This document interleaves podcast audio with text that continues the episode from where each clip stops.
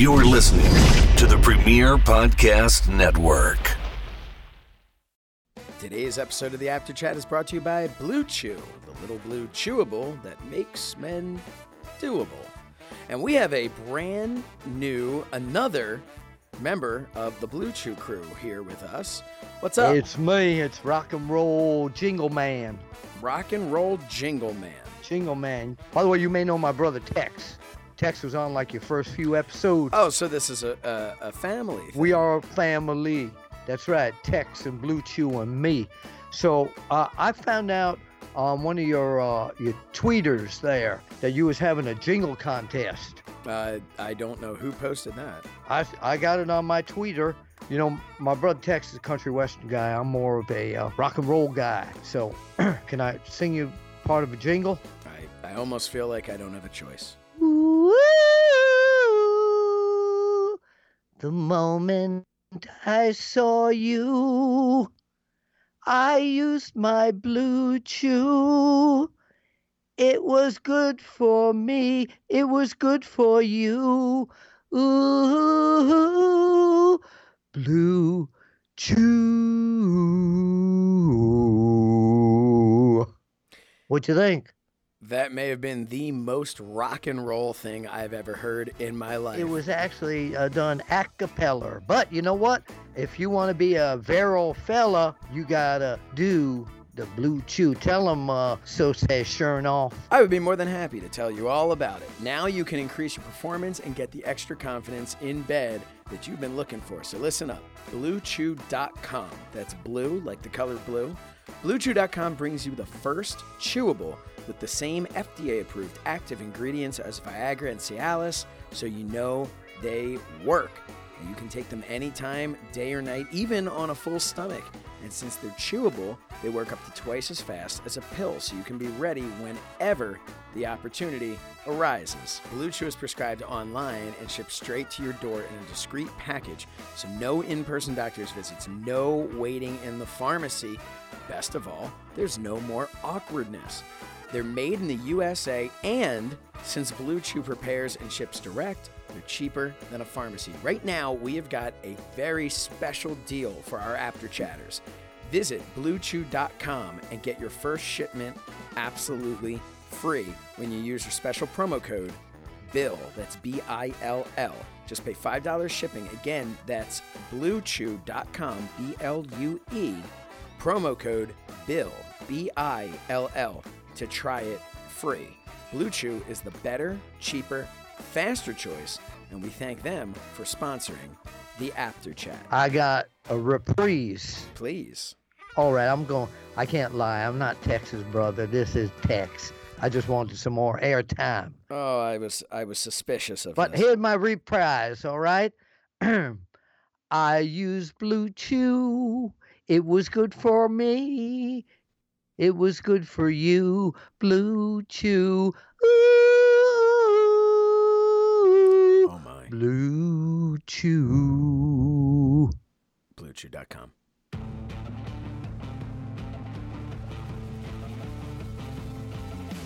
Hello, everybody, and welcome to the Apter Chat. I am Josh Shernoff, and as always, I am joined by the one and only wonderful Willie, Bill Apter. Bill, how are you? Wonderful Willie, if you will.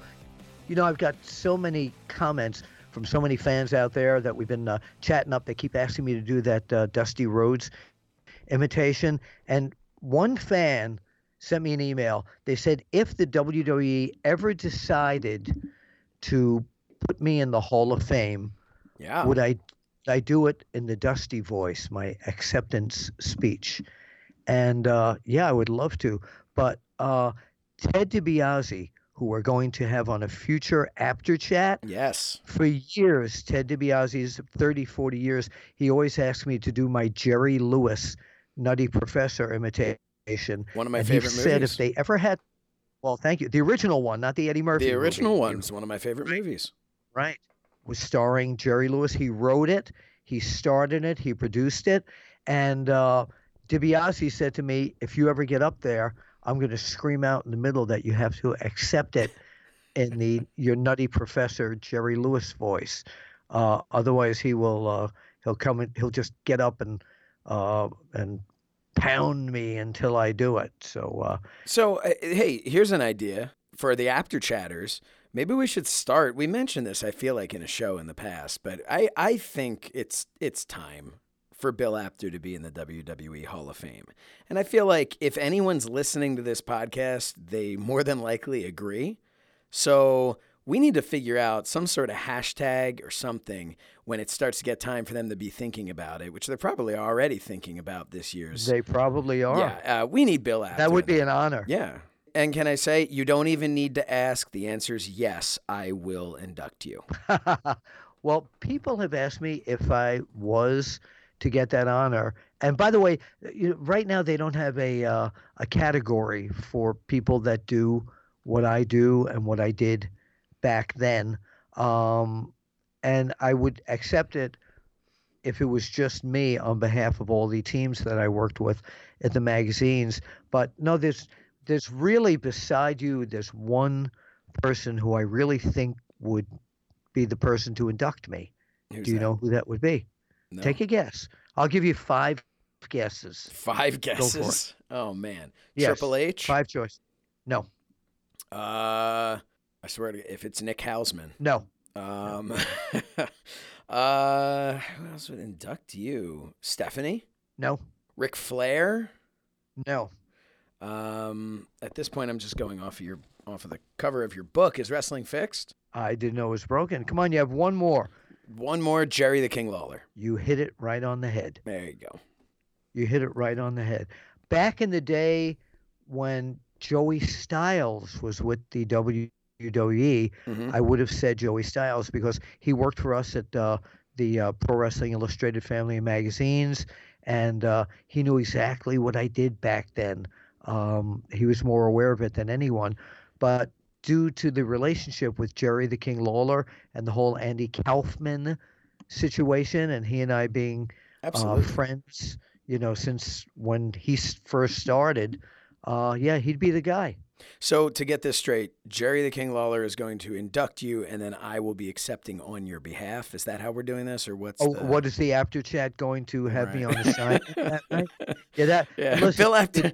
Bill Apter couldn't make it to the Hall of Fame, so they He's on me. Yeah, it's on it. But no, of course, that would be the biggest uh, honor of my life. yeah, I that am, would be great. Jerry Lawler would be a perfect person to induct you. Yeah, and I am in quite a few Hall of Fames. Of course you are. Yeah, you know, people have asked me, how come you're not in the Cauliflower Alley one yet? And I don't know the answer to that because Okay. uh, they have inducted so many of the important people that do what I do. Um, and uh, I think last year um, or the year before, my dear friend George Napolitano got in there. And there's Sure. so many writers and uh, legendary journalist people in there. And I'm a member. So should we be lobbying for you to be in both Hall of Fame? Should we just pick which Hall of Fame we want to start with here? No, I, I don't want any lobbying for either one, to be honest with you. Oh, we're not lobbying on your behalf. We're not no, lobbying because no, you want us to. We're no, lobbying because you you should be there. No, I don't want any lobbying because I, if I'm inducted into cauliflower Mhm. or the WWE, uh, I want it to be from them saying he deserves it at this point. Well, I think lobbying or not, I think everybody could agree that you deserve it. But well, uh, do we, spe- can I have a chant? Can I have a chant? oh, You deserve. You deserve it. you deserve it. Thank There you. Um, so, but speaking of legends like yourself, uh, we saw a lot of legends this past weekend. We certainly did. It Yeah. was uh, a packed full of Legends weekend. I saw some pictures online uh, that you had posted out there. Of course, I was there when the pictures were actually taken.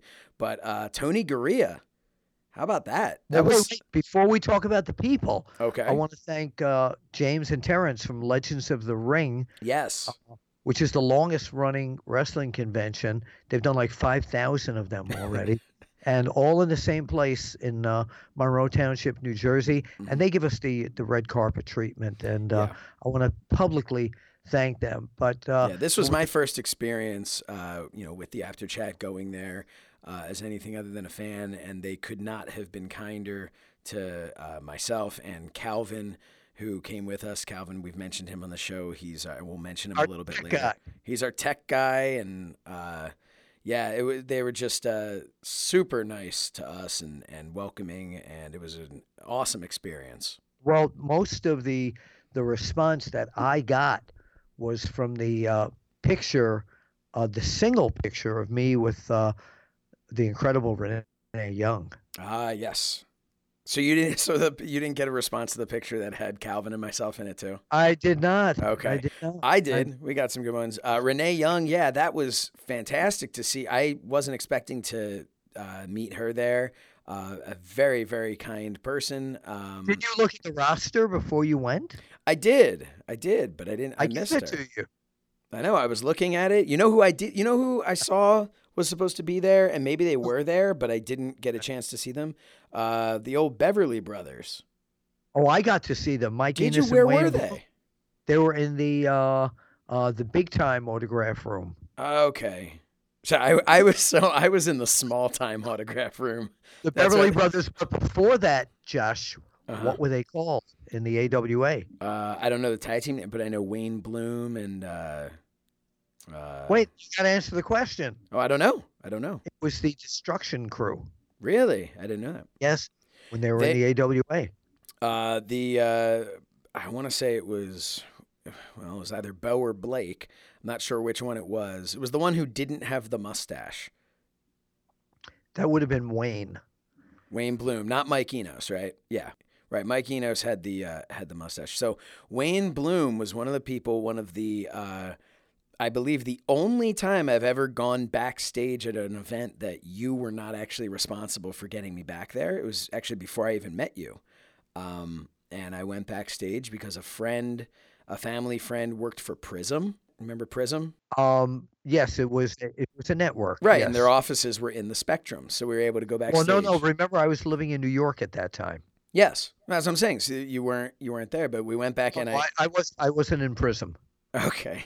Waiting for that opening. But go Uh, ahead. Go ahead. Um. So, no. Uh. But got us backstage, and and yeah, he was one of the people that I I one of the first wrestlers that I got to meet was uh, Wayne Bloom. So I was actually looking forward to getting to meet him again. Um. But uh. But it, it, wasn't to be. Well, you know what? I didn't like when they came in as the Beverly Brothers because these were two He-Men, and it just seemed like it. The name, the Beverly Brothers, was not a He-Man type of Yeah, name. I never got what the Beverly Brothers were. I, me, You know what I mean? Like, from, especially at a time when everyone had a gimmick. Like, what were they? we're gonna get them on the show. That would be, I would love that.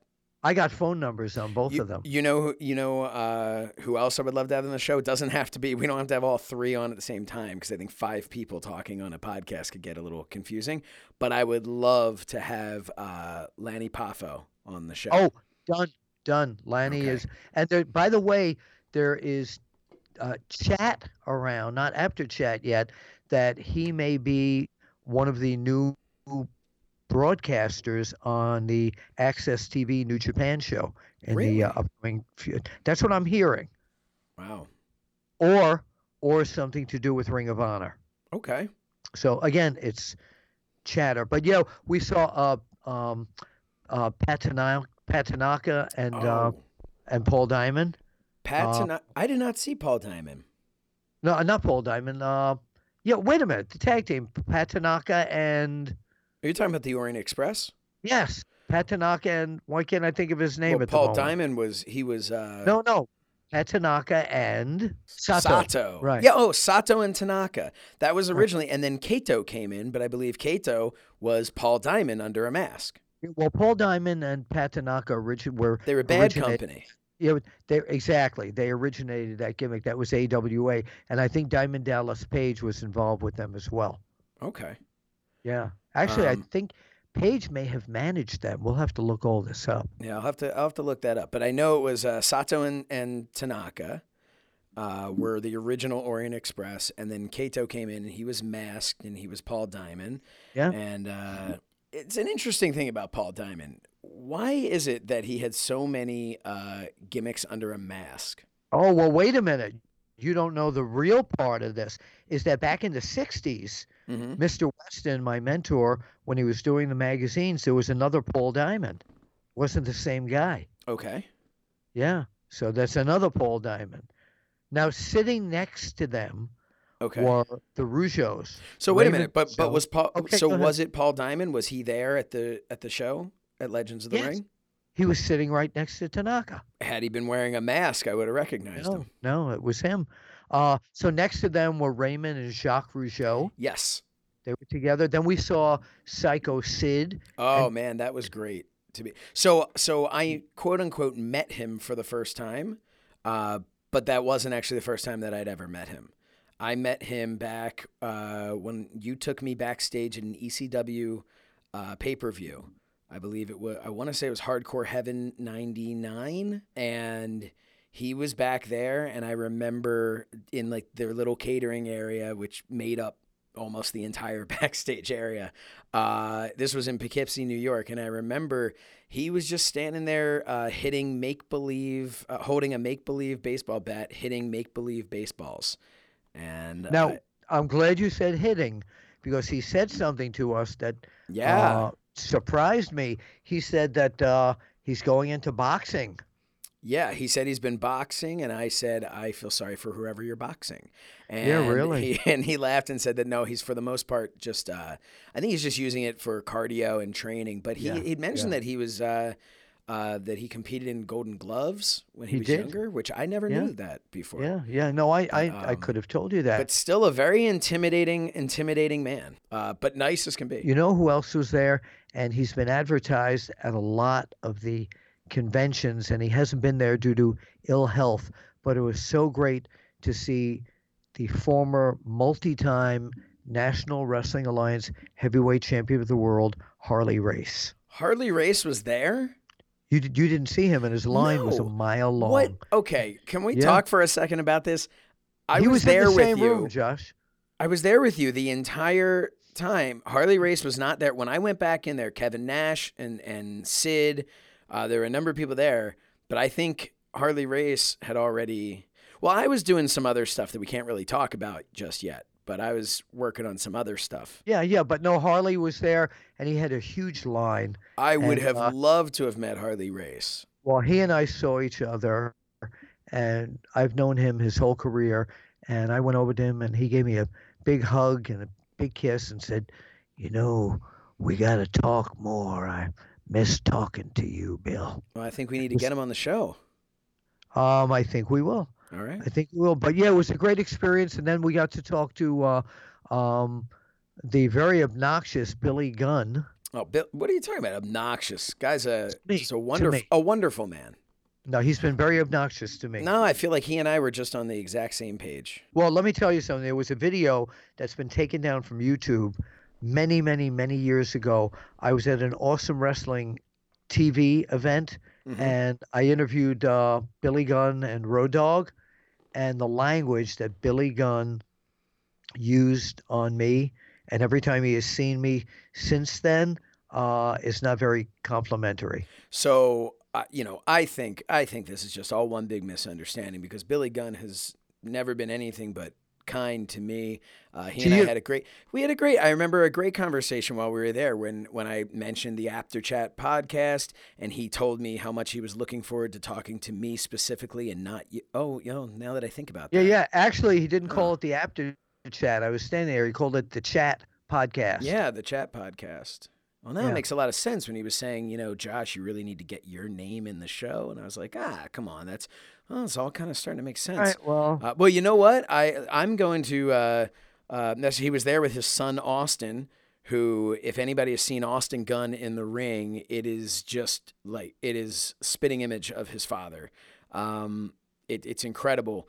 And uh, I'm going to reach out to Austin, and we are going to schedule to get uh, both Austin and Billy Gunn on the Apter chat in a future episode. on and the I chat. On the chat, uh, and we are going to uh, hash this out between you and Billy Gunn. Okay, well, it, it's all on his side. Also, Oh. uh, there were a lot of uh, guys from Impact Wrestling there. Uh, yes. Ross Forman, uh, who is the head of media relations, who will be on our uh, show today, Yes. Uh, was there, and it was great to see Ross because he was one of the head guys, uh, one of the head publicists at uh, back in the days of W WCW everybody says. But back in the days of WCW, it was great to see him. We saw um, uh, Tessa Blanchard. Yes, Tessa Blanchard, the Yes. uh, the Knockouts champion, retained her title at Bound for Glory, which is something we're going to talk about, um, as well as uh, uh, SoCal Uncensored was there. Uh, who else was there from from Impact? A few more people there. Hey, you know who I got to uh, talk to for a little bit? A guy I've been a fan of for years, Hurricane Helms. Oh, he's great. and He's been on the he's been on the video Apter chat many yeah, times. Well, he's going to be on the uh, the real Apter chat sometime in the near future. On the Apter chat podcast, and so will so will young Flip Gordon. He was uh, yeah. And you know what I clued him into? What's that? I clued him into. I said, "Did he ever hear of the comedian Flip Wilson?" And he said, "Yeah, people keep, you know, older people uh, keep uh, saying Flip Wilson instead." And I took out my uh, my cell phone and I showed him some videos of Flip Wilson as both Flip and the character Geraldine. And we will have, uh, we have to. Well, you know, there was this big controversy before All In whether Flip Gordon was going to be on Yeah, or not. he made So, it. He made it in we there. we need a vote. We need a vote here. We need the Apter chatters to let us know should Flip Gordon be on the Apter chat. Ooh, we'll have to put a poll out. That'd be great. what do you think? I think that's great. think? Yeah. I think spoiler, he's going to be on no matter what they say. But uh, No, no, no. You know what? no? This is a shoot. Ooh, This is a shoot. okay. All right. Is he going to be all in on the Apter chat? It's up to the Apter chatters. All right, all right. We're going to put that poll out there. I think that's great. And I think right now there are some things going on in the wrestling world. My right arm is starting to go around what feels like an imaginary head. It's time for headlock on headlines. All right, first up on our uh, headlines here uh, Bound for Glory took place at the Melrose Ballroom in Queens, New York. And I, myself, and Calvin Tan had the opportunity to go there live. We were taken care of by Ross Forman. Um, we'd mentioned before, Ross will be on the show later. So we're not going to go too deep into Bound for Glory. By the way, also during our branding here, Yes. you brought something out that we should be calling it the Apter Chat podcast. So Yes. branding from this show on, whenever we mention the Apter Chat, it's now going to be the Apter Chat podcast. Well, it's a good thing because you know you you you have had the Apter chat for a number of years. The name, and that's where the name, of course, came from when we were deciding on a name for the podcast. Um, but yeah, this is not the video Apter chat uh, that you've done in the past. So yeah, I think the Apter chat podcast is uh, is is the way to do it. So It's different from the OneWrestling.com Apter Chat. yes, That's different. yes, it's Okay. definitely different than that. Uh, but something that people should also be checking out. Thank you. So uh, yeah, like I said, uh, Ross Forman really took care of us. Uh, it, it was, we were given such great treatment um, for being there, and uh, it was just a fantastic event, start to finish. There was a video that I posted. I took right um, right after the show down at ringside, and. I, I believe I said that bell to bell, start to finish, this was a fantastic night of professional wrestling. and It, was, really and, I, and I saw it. I saw most of the show, and uh, it was really exciting. And we, we're going to discuss this with Ross later.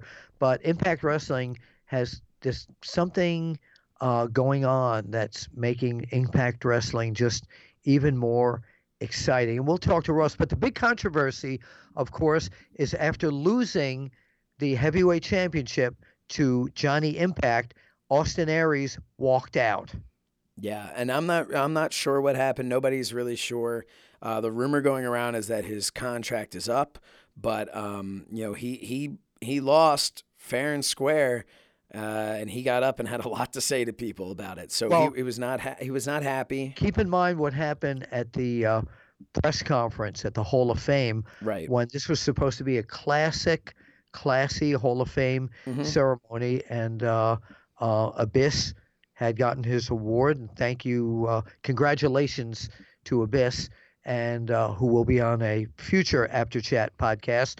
Uh, but during that Hall of Fame ceremony, the the uh, the battling that went on both physically and mentally between Austin Aries Verbally. and Johnny Impact. Yeah, I mean it was just So and and that had been going on for a while. Uh, they were on TMZ. They were and, and and I have to tell you, and this is something that I absolutely loved about this match. The way they worked this match, um, they it was uh, you felt like this was a shoot. And I know I'm using the inside terminology and all that stuff, but it felt that way. It felt like it almost made me look at wrestling and say, I wish they would ban, or not ban, but I wish they would do less punches and kicks unless they were going to really do some damage. Because these guys were, they were wrestling. they, they were, were- hurting each other. they were legitimately- the punches and kicks. Yeah, but they were legitimately wrestling each Yeah. other in the beginning there, takedowns and reversals. And, and to me, at, at the core of this, it's wrestling. And, you know, as an amateur, uh, a former amateur wrestler myself, I loved seeing that. And Calvin was sitting next to me and he also was an amateur wrestler and just, you know, so to to watch that, you're looking at that and that just felt that just felt so real and maybe it was, maybe it wasn't. And and that question is what I love to ask. When I watch pro wrestling, I want to walk away. I want to to you know be a mark for it. I want to be duped by it. If that makes any sense, and I think you do no, too. it, it, it, it, does. And uh, when I watched that show, so much of that show went back to the days of uh, of pro wrestling.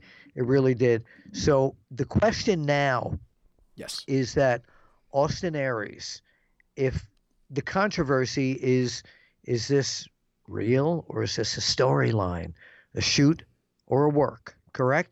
Correct. So my feeling, I was going to give you my feeling, but I'm actually, I'm confused by it. It's drawn that fine line that I have not felt in so many years that, you know, I'm not really sure because the more so than the physical end at that press conference was verbally how that got out of hand in Mhm. front of legit press um, and some fans that were there as well. But even just in the match, there were so many times there was a you know a couple of kicks that then were just like instantly back up in each other's face. They weren't selling it like you normally would, and uh, and I so I'll say this: if it's a work, um, they did a They gotcha. fantastic job. And I and I ho- gotcha. can I can I tell you honestly? I hope it's a work. I hope it's a work because if it if it if it wasn't, if it was a shoot, then it's just kind of then it's a little unfortunate, and it's two people that maybe should have been, you know, able to kind of do this without it getting so carried away. But if it's a work, then they are just doing it. They are doing so well to to be able to make fans like us who have been in, in the business or have been fans for as many years as we have to stop and go, ooh, I think that that may have been real. That's the beauty of pro wrestling. the big question here is where does Austin Aries go from here? Because as you know, he's been a huge advocate um, for years for what his other life and his other other businesses. You know, the uh, um, almost like the holistic Well, the- the, vegetable, uh, plant- That Plant based Yeah, diets yeah, and, and yeah. whatnot. So he might be uh, doing more of that, and I'm going to reach out and see if uh, we can snare him for the Apter Chat podcast. But it was Yeah, I feel like right now bottom- he he he's probably radio silent, not wanting to talk to anybody is. right now. He's I've already tried, so Yeah. he's radio silent. Um, but as you said, top to bottom, it was great. And we'll talk to Ross a little bit Yeah, so later. we'll go in- more into detail with that. So Now, one of the things that I also wanted to mention, and Mm-hmm. it just came up here, that uh, Ring of Honor also ran, and uh, they have new tag team champions. yeah, So Yes, Ring of do. Honor ran the same night as Bound for Glory. Ring of Honor ran in Philadelphia, Mhm. and uh, it was an excellent show. And one of the big things, major things that happened there is the long reigning tag team champions, the Briscoe brothers, were defeated. There were two other teams. It was a triple threat.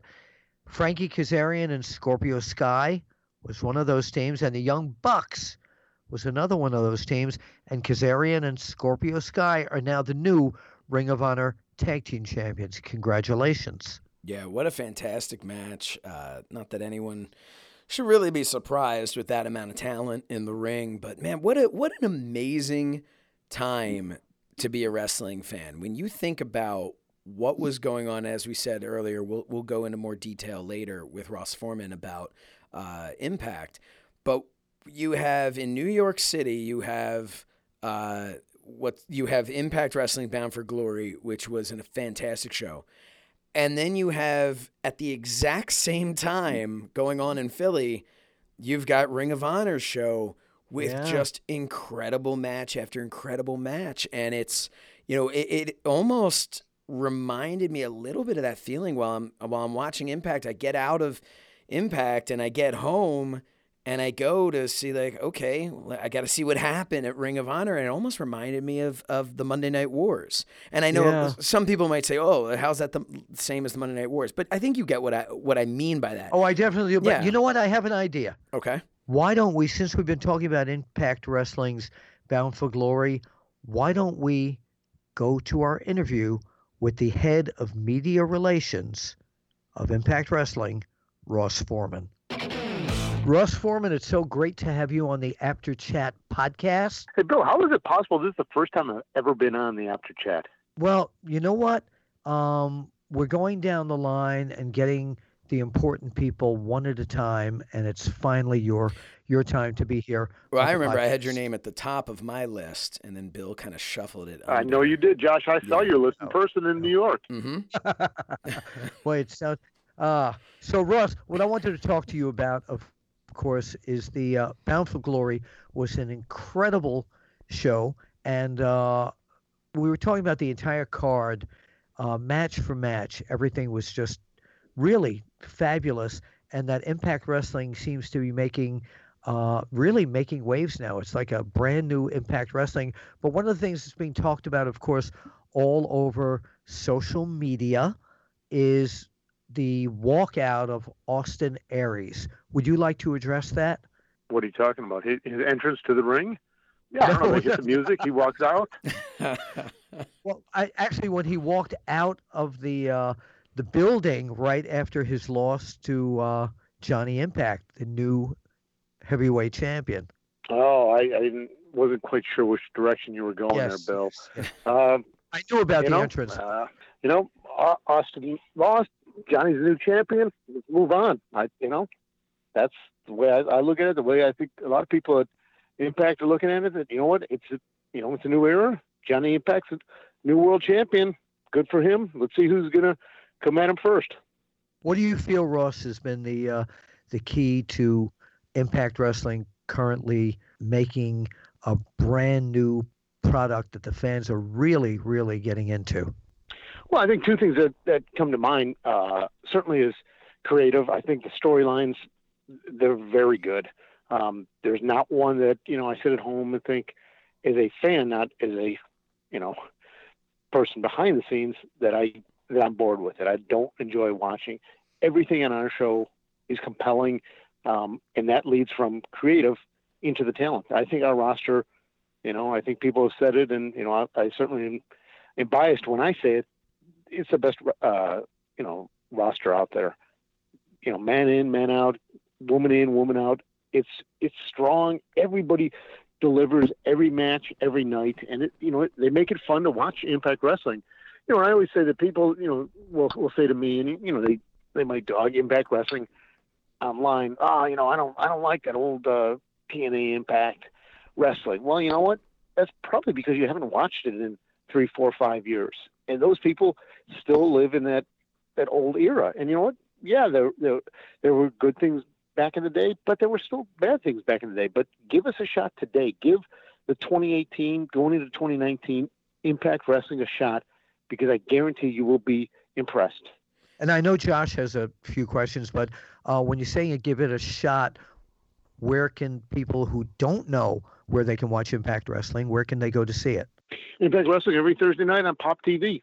And if one does not get Pop TV, Well, I mean, m- most people do get Pop, but if you don't, you certainly got uh, the internet. You got YouTube. You know, there's enough content out there. You can go to ImpactWrestling.com by Monday, uh, by Friday morning. By the time you wake up, there's enough uh, review of what happened on you know, Impact the night before, you know, it's a it's a different era. You know, Bill, as, as you certainly can attest to, and you know, when you were doing magazines, they, you, you know, it would take forever before you knew what happened. You know, at a, at a match in Los Angeles. Well, now it's instantaneous. So I, I wanted to touch on something that you had said uh, about people maybe they it's been a number of years because I was one of those people I was a huge fan of TNA in the the days with AJ Styles and Samoa Joe and uh, Team Canada I remember that time very fondly there was a time maybe you know five years ago or whatnot where things did start you know like you had said there was there was some good but there was some bad and and it just didn't really catch it didn't really entertain me as much as I, I had hoped. Seeing the product recently, and of course seeing Bound for Glory, it was one of the Bound for Glory is one of the best bell to bell shows that I I've seen in recent memory. Uh, it was fantastic. It had every it had something for everybody from an entertainment value to actually you know hardcore wrestling like the LAX and OGs uh, to the hardcore wrestling fan. Do you think that the decision to keep the the Impact name, the Impact brand, uh, hurt in maybe being able to get people to to jump into such a new because it's such a new product compared to what it had been uh, at the end of the TNA days.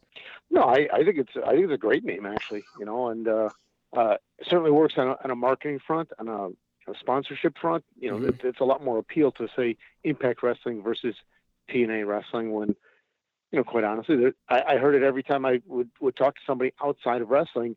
TNA what exactly is this wrestling? Yeah, I meant I didn't mean as opposed to sticking with TNA. I meant because TNA had shifted to Impact for a decent amount of time when everything when it kind of got this this fresh coat of paint, the decision not to just completely 100% rebrand and go with a completely new name. I, I don't think it was necessary. You, you, we we built the brand, you know, yes, it were, you know, flaws here and there, but you build a brand, you know, at, mm-hmm. at some point you got to say we're going to stick with the brand as opposed to, you know, you, you say with Coke so long and then all of a sudden it's going to become, uh, you know, Mike Mike's liquid. You know, I don't. Yeah, I no, don't I get what you, you know. I think you, you got to stick with it. And I, and I think sticking with it was a wise a wise choice because people are starting to really differentiate it, and Impact is kind of becoming its own thing here. And uh, one of the things that I loved about it was Bound for Glory, the venue um, which looked fantastic on TV, had a, a very intimate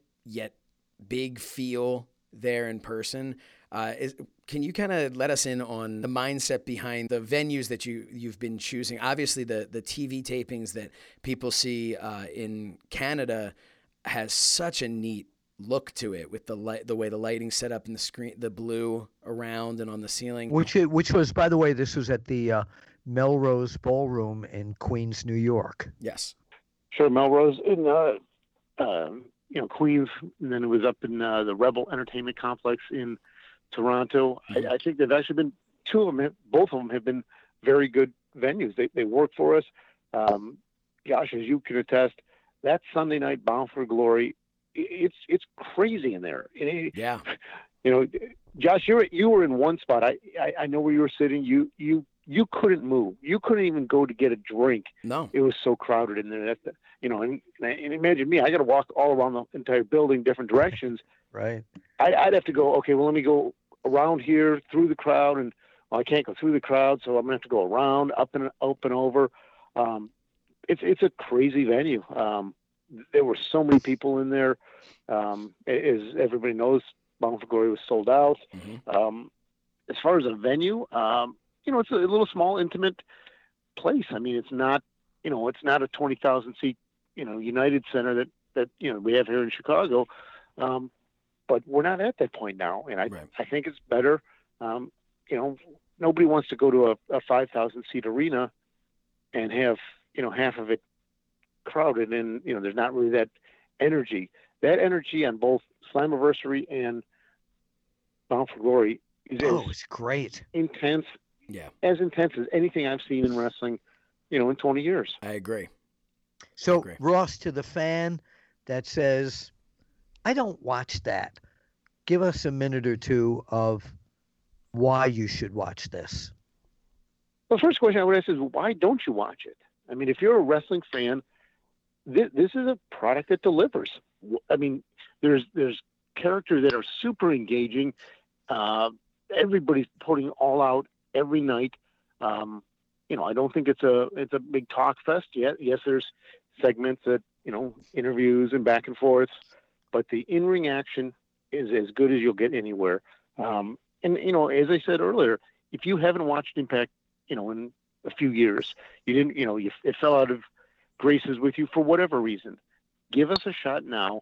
Um, you you you'll be impressed. Period. Uh, these, yeah. guys are guys and girls are, are giving their you know truly their blood, sweat, and tears, and I think it delivers. It's it's a product that is very compelling. The storylines, I give full credit to creative, you know, Sanjay Dutt, Jimmy Jacobs, Scott D'Amore, all those guys.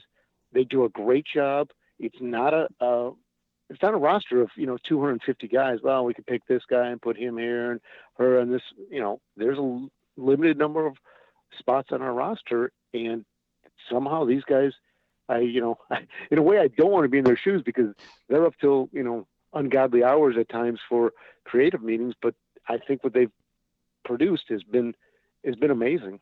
Yeah, it, it definitely had the feel that you knew this was not something that was put on as filler. This was not something, oh, hey, we just need, yeah, we need a guy in, whatever. We'll just do this match. It'll be good enough. Everything really feels like it's been well thought out. Um, which, as a fan, I think fans nowadays that's what they're they're looking for. Yes, and I, I've yes. tried to, you know, I don't have the the largest Twitter following in the world, but for the people who do follow me, I tried to really stress just how if you're not watching this start watching it because it really and i'm not just blowing smoke because we're talking to you. You know calvin and i were driving back afterwards just talking about this was the this is one of the best shows we have seen and we don't know how long. And uh, and their tv you said there's not a lot of talking but i found uh, even for a pay per view, I found that the video packages before, the explanations of how we got to where we are, were so good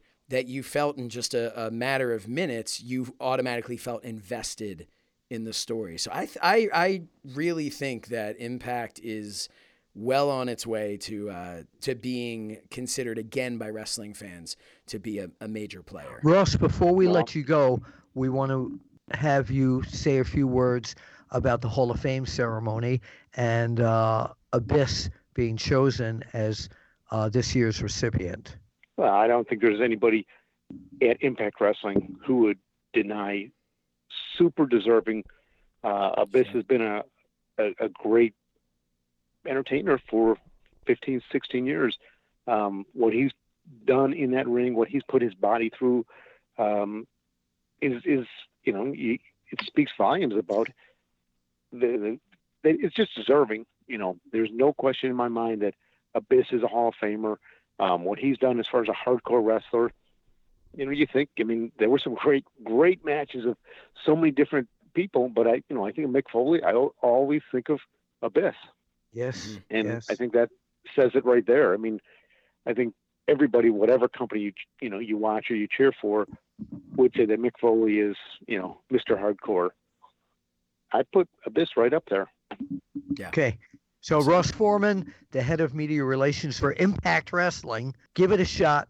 It's incredible. And where can fans find you and Impact Wrestling on social media? I'm kind of more of a uh, Facebook, Twitter person. Um, okay. So you can find me there. Impact Wrestling is uh, uh, at Impact Wrestling on every possible social platform. And I think uh, for Bill, I think we actually do have a MySpace. Um, I think you, are still doing MySpace, are you not? Uh, no, no, my typewriter won't. Uh, the screen broke. Yeah. Actually, Bill, I, I, have heard you're not even at MySpace yet. You're still doing Friendster. Is that who true? Told, who told you that? That's and okay. Ha- Josh is in the back thinking, thinking, Friendster. I've never heard Friendster? of that. What right, is that? Right. Josh, be honest. You ever heard of Friendster? You know what? I don't know how I want to answer that because I, I think there's a chance you think that I'm a lot younger than I am. So I want to. I kind of want to keep that going. But uh, yeah, I do know. I do know Friendster and MySpace and all of that. Never but heard of it. Never heard of. I never had a Friendster. Never had a Friendster. I, I didn't either. I kind of want to go look and see if, if I remember what my uh, MySpace password would be. Yeah, I, I, I don't know. It's been a long time. Ross Forman, the head of public relations, media relations for Impact Wrestling. Thank you for being on the Apter Chat podcast. Sounds good. I want to come back, Bill. Oh, you you'll be back. You definitely will. All righty. Thank you, Ross. Thank you so much, and thanks again for the You got it, guys. All right. Anytime. Thank you again to Ross Forman for taking the time to speak with us and and for uh, having us there at Bound for Glory. Um, Bill, I think we have a, a few more uh, few more headlocks to throw here, though. Yes, we do. And uh, let's talk SmackDown 1000. And I want to tell you what I came out from that show thinking more than anything else that went on on that show. Even though we have new tag team champions, Mhm. um, and w- there were so many uh, spectacular moments. But the one thing that grabbed me was when Evolution came out Oh yeah, and Batista, Ric Flair, Randy Orton, and Triple H all did their little spiel. But that one moment of Batista when he was talking about how great Triple H made everything, and when he laid that line on, but he never beat him, that little moment that was totally uncomfortable made my night. Do I want to see Triple H against Batista, maybe as one of the major events at WrestleMania next year? In quoting someone who's on SmackDown a lot, hell yeah.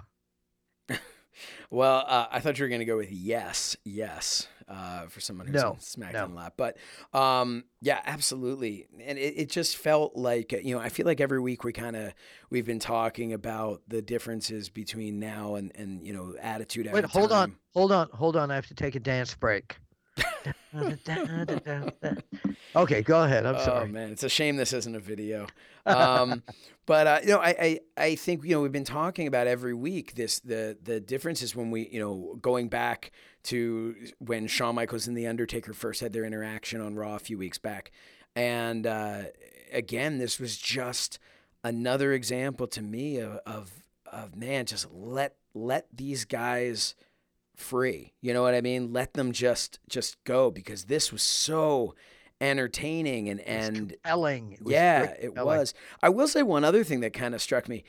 Uh, Randy Orton walking out wearing the suit, he looked 10 years younger. He looked He did. he looked straight out of the original evolution. Yeah. I don't know if he like yeah. did his hair a certain way or something or whatever it was, but I'm looking at this guy. I'm like, this doesn't even look like the same guy that was that was on TV, you know, last week.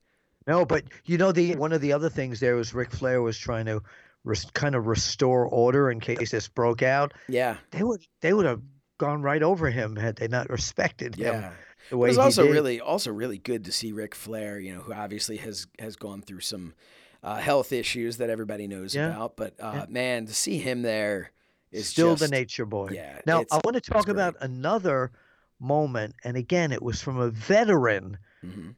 that, and a lot of the guys today just can't keep our attention like this.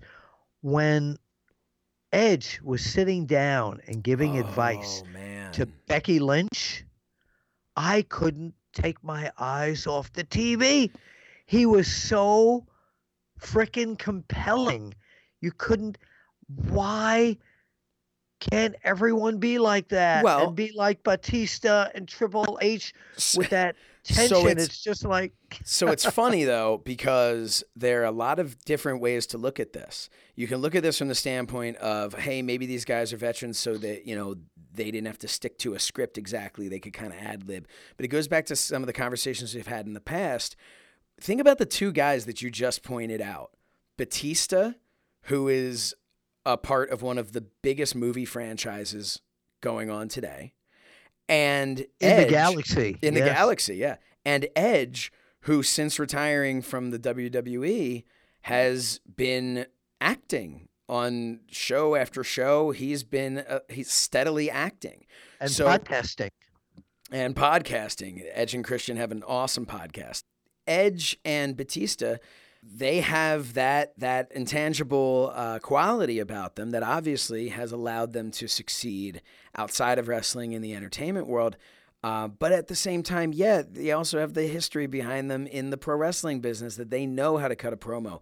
But what I will say, and I think this is kind of a neat segue because you brought this up, um, I love Becky Lynch what they did with her her her That was reaction great. her That was her great. yeah so i think while we're saying oh man these younger people can't necessarily do it she did a great job another Sure did. another female who did a great job this this past week was uh, Ronda Rousey.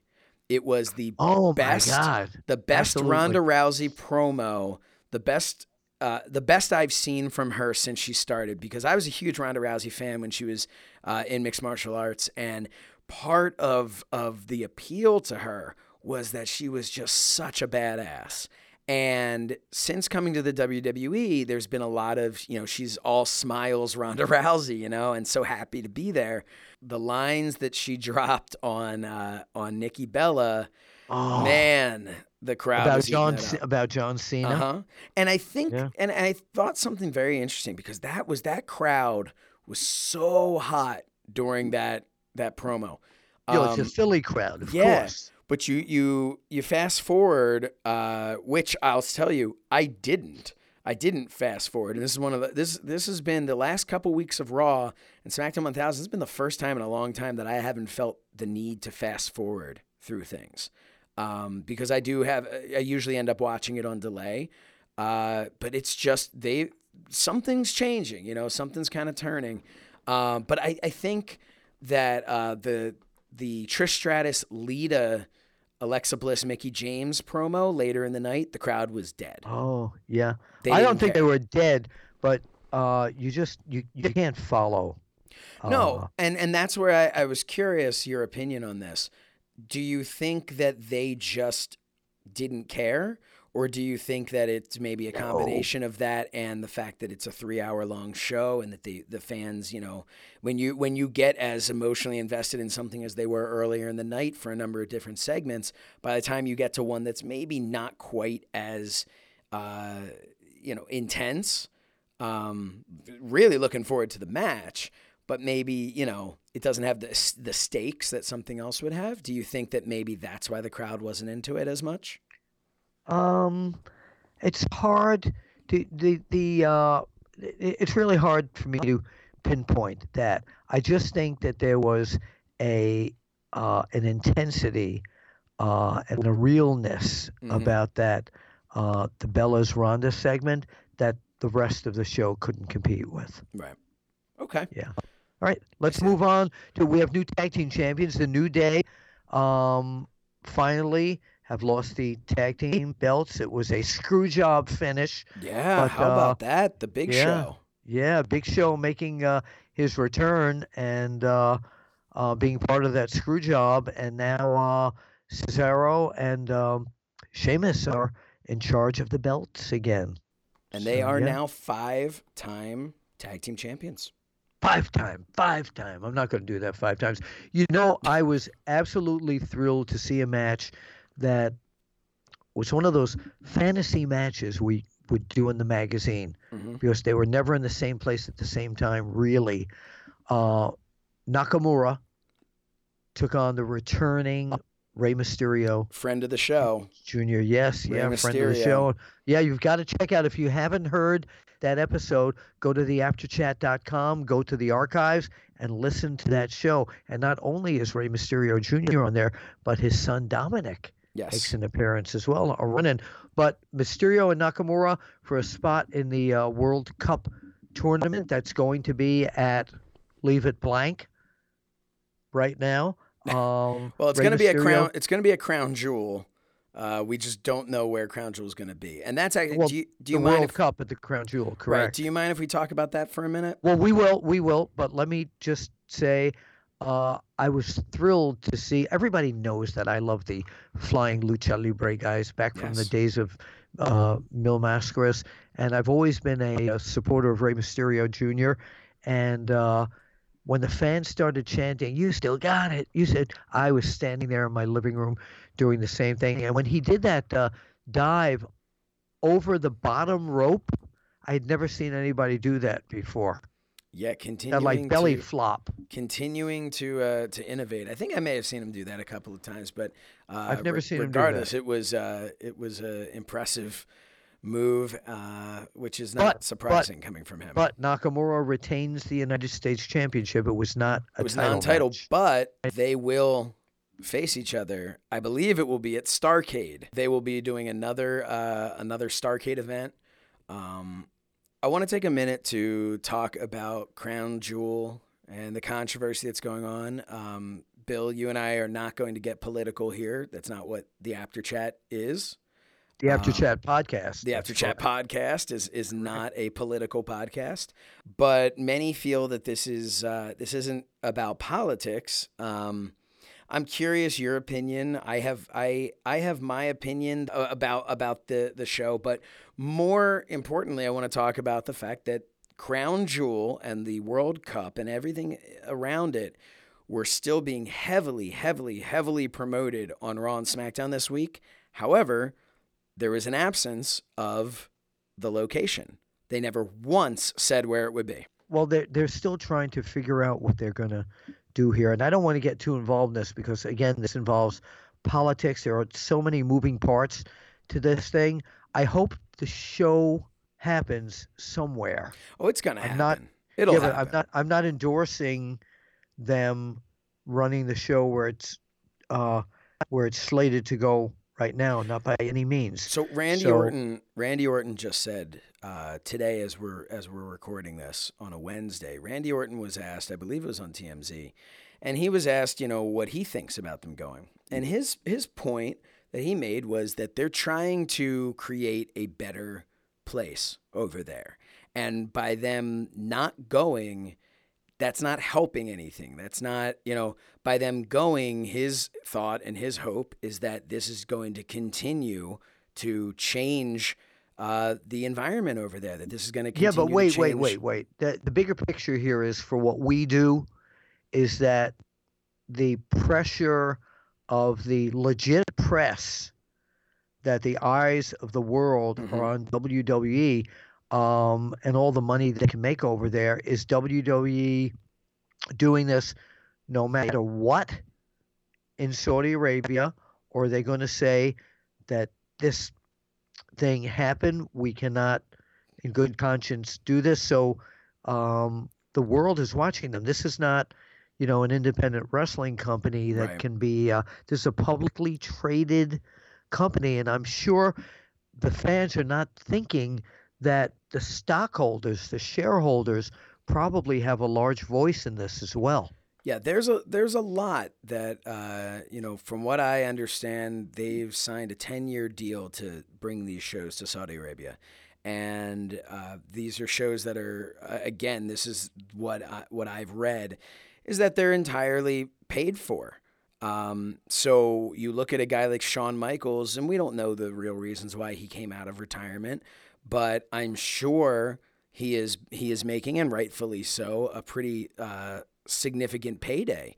Well, now you move this show somewhere else, you know, where's that money coming from? There's a lot that needs to be considered. Having said oh, that, absolutely. having said that, um, this is a, a very controversial uh, decision for them, one way or the other. And I feel like at this point, um, because they didn't immediately make that gut decision, hey, we're stopping, we're not going to go. I feel like even if they don't go, there are some people who are who are not going to let go of the fact that they didn't immediately in, in the way that like a Richard Branson immediately cut ties. Oh, absolutely, So, absolutely. you know- they- it- pe- people uh, are going to, you know, negatively look at this because they're going to say they should have had that knee-jerk reaction. Yes. This has happened. We're not going. But and I think But w- uh, what I want to do is I want to try and believe that there's more to it, which is maybe why there wasn't a knee jerk reaction. That it wasn't because they didn't care well, I mentioned that. what was going I on. mentioned there's too many moving parts. yes. There are more people than just Vince McMahon saying, "Well, we're going to pull that show. or We're going no matter what." Right. It might not be quite as easy. No, this is a major corporation. Yes. Um, Okay. Yeah. So uh, with that, we'll we'll kind of see what's yeah. We'll, Well, we'll wait a minute. Wait a minute. There's one more thing that I wanted to talk about SmackDown 1000. The first thing I saw Mhm. when that show opened up was a sign in the crowd that Pritchard owns Meltzer. Ooh. So we're going to have to have Bruce on, and we're going to have to have Dave Meltzer on and find out what the heck is going on here. Well, I mean, I think anybody who listens to Something to Wrestle with Bruce Pritchard uh, is familiar with uh, his feelings on Dave Meltzer. Um, and uh, but you know, but it's interesting you mentioned Dave Meltzer because there have been once upon a time you were either a Meltzer guy or an Apter guy. And I would love for us to get Dave Meltzer on the show. And I would do. bit. By the way, we did two different things.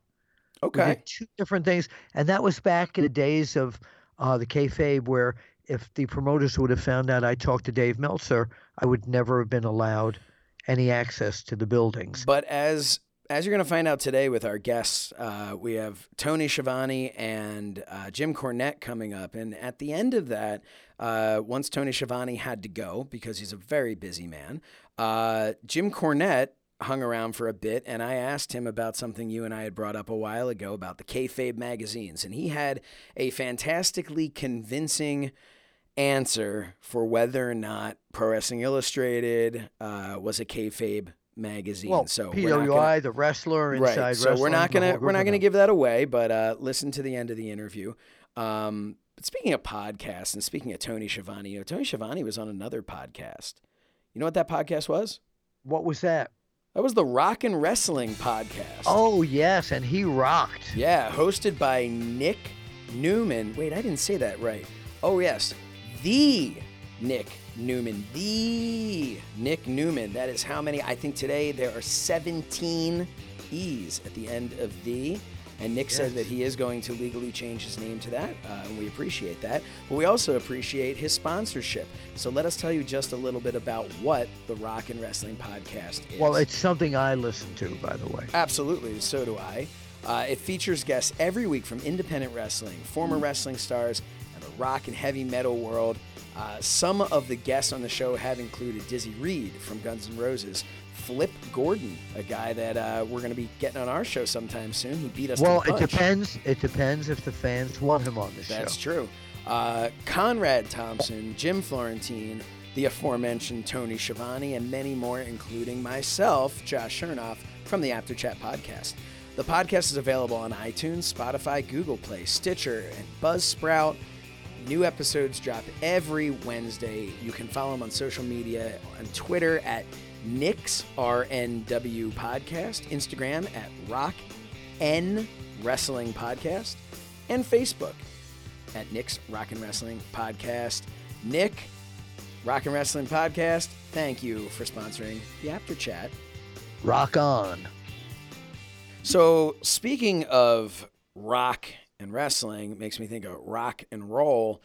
And it makes me think of uh, rock and roll jingle Tex, whatever this guy's name was that we talked to earlier. I'm back here in your studio here. Glad to be here. But I want to know a little bit more about Blue Chew. And then when you tell me about Blue Chew, I got I was sitting on the side here listening to all this great Apter chatting going on here and Shernoff says and so says and all this stuff.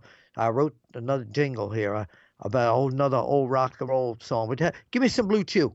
All right, uh, were you giving saying give me some Blue Chew promo, or were you just basically holding me up for Blue Chew? Do them both. Do them both. I'll tell you what, I don't actually have any Blue Chew on me, but I'd be more than happy to tell you how you can get Blue Chew. All you have to do is go to bluechew.com, use the promo code BILL, that's B I L L, and you'll get your first shipment absolutely free with just paying $5 shipping.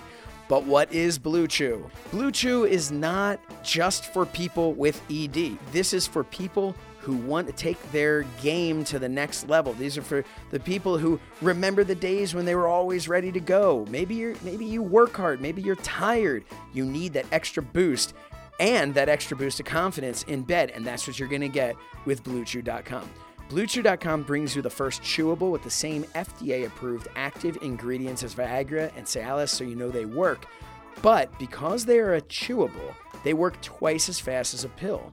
So if you're saying, hey, I'm kind of in the moment, boom, pop yourself some Blue Chew and you are good to go in no time. Blue Chew can also be taken on a full stomach.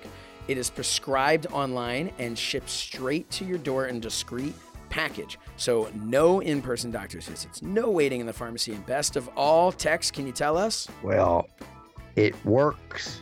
We were going for no more awkwardness, but you're right. It does work. It is free if you go to bluechew.com and use the promo code BILL. And Tex, you'll appreciate this. It's made in the USA. Good old USA. Yep, and since they prepare and ship it direct, they're cheaper than a pharmacy. So, right now, we have that special offer going for our listeners, for our Apter chatters. They can go to bluechew.com and get their first shipment, as you mentioned, Tex, absolutely free using the special promo code BILL. Just pay $5 shipping again. That's bluechew.com, promo code BILL to try it free. Can we All hear right, what you have so to say? I got something for you here because I've been jotting down some. You know, I'm thinking some of the old classic rock and roll songs like Blue Moon. You found me standing alone. You know the song? yeah, well, if you're standing alone, you don't need Blue Chew. Well, now wait a minute. Let me. Pop, pop, pop, pop, pop, pop, blue chew. Ooh, I needed you for a love that was true. You saved my night, blue chew. You my delight, delight, blue chew. What do you think? I actually found that entertaining. Well, thank you. Yeah. I'm entertaining, and Blue Chew will entertain her and you. Blue Chew is the better, cheaper, faster choice, and we thank them for sponsoring the Apter Chat.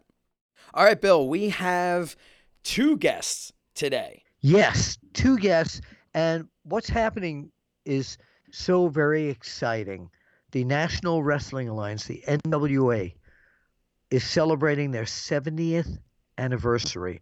And in honor of this, the main event is going to be the current National Wrestling Alliance heavyweight champion, the American Nightmare, Cody, defending against the man that he won the title from at All In, Nick Aldis. Two out of three falls. Two out of three falls, old classic style. hmm And the main event is going to bring together an amazing broadcast team. It's going to be Tony Schiavone, who was the voice of NWA and WCW for so many years, and the voice of one of the men who was always at NWA and WCW, and it was a real racket. And I'm talking about Jim Cornette. I see what you did there. Yes, Jim Cornette. Yeah, yeah, we had them uh, uh, actually in tandem discussing the National Wrestling Alliance and what's brought them to this particular event. And uh, because we taped this fairly recently, we practically just sat back and let them have the show. Yeah, there were two key things that I wanted to bring up before we throw to this interview. Uh, the first one is that we we mentioned near the end that Jim Cornette is our first uh, repeating guest, uh, our first two-time guest on the Apter Chat. However, after recording this, we That's ended incorrect. up after recording this, Hulk Hogan returned uh, for for another interview. Wait, Uh, wait, wait a minute. Wait a minute. Let's let's be let's be truthful.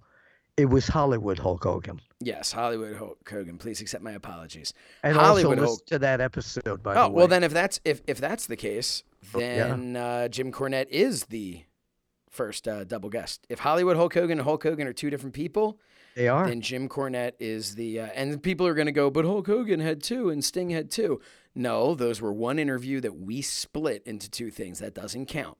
Oh, he broke. He broke Apter Chat podcast kayfabe. There you go.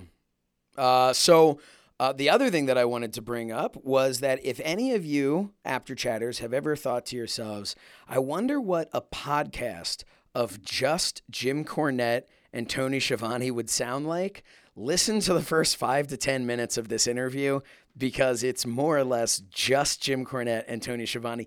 As soon as uh, Jim Cornette came on the line, the two of them were off and running and bill i we it it was it was relatively difficult to get a word in uh, but it was so entertaining that i just sat back and enjoyed and so did you As did I. So right now, let's go to the Schiavone Cornette chat. By the way, Tony, we haven't spoken in, in so long.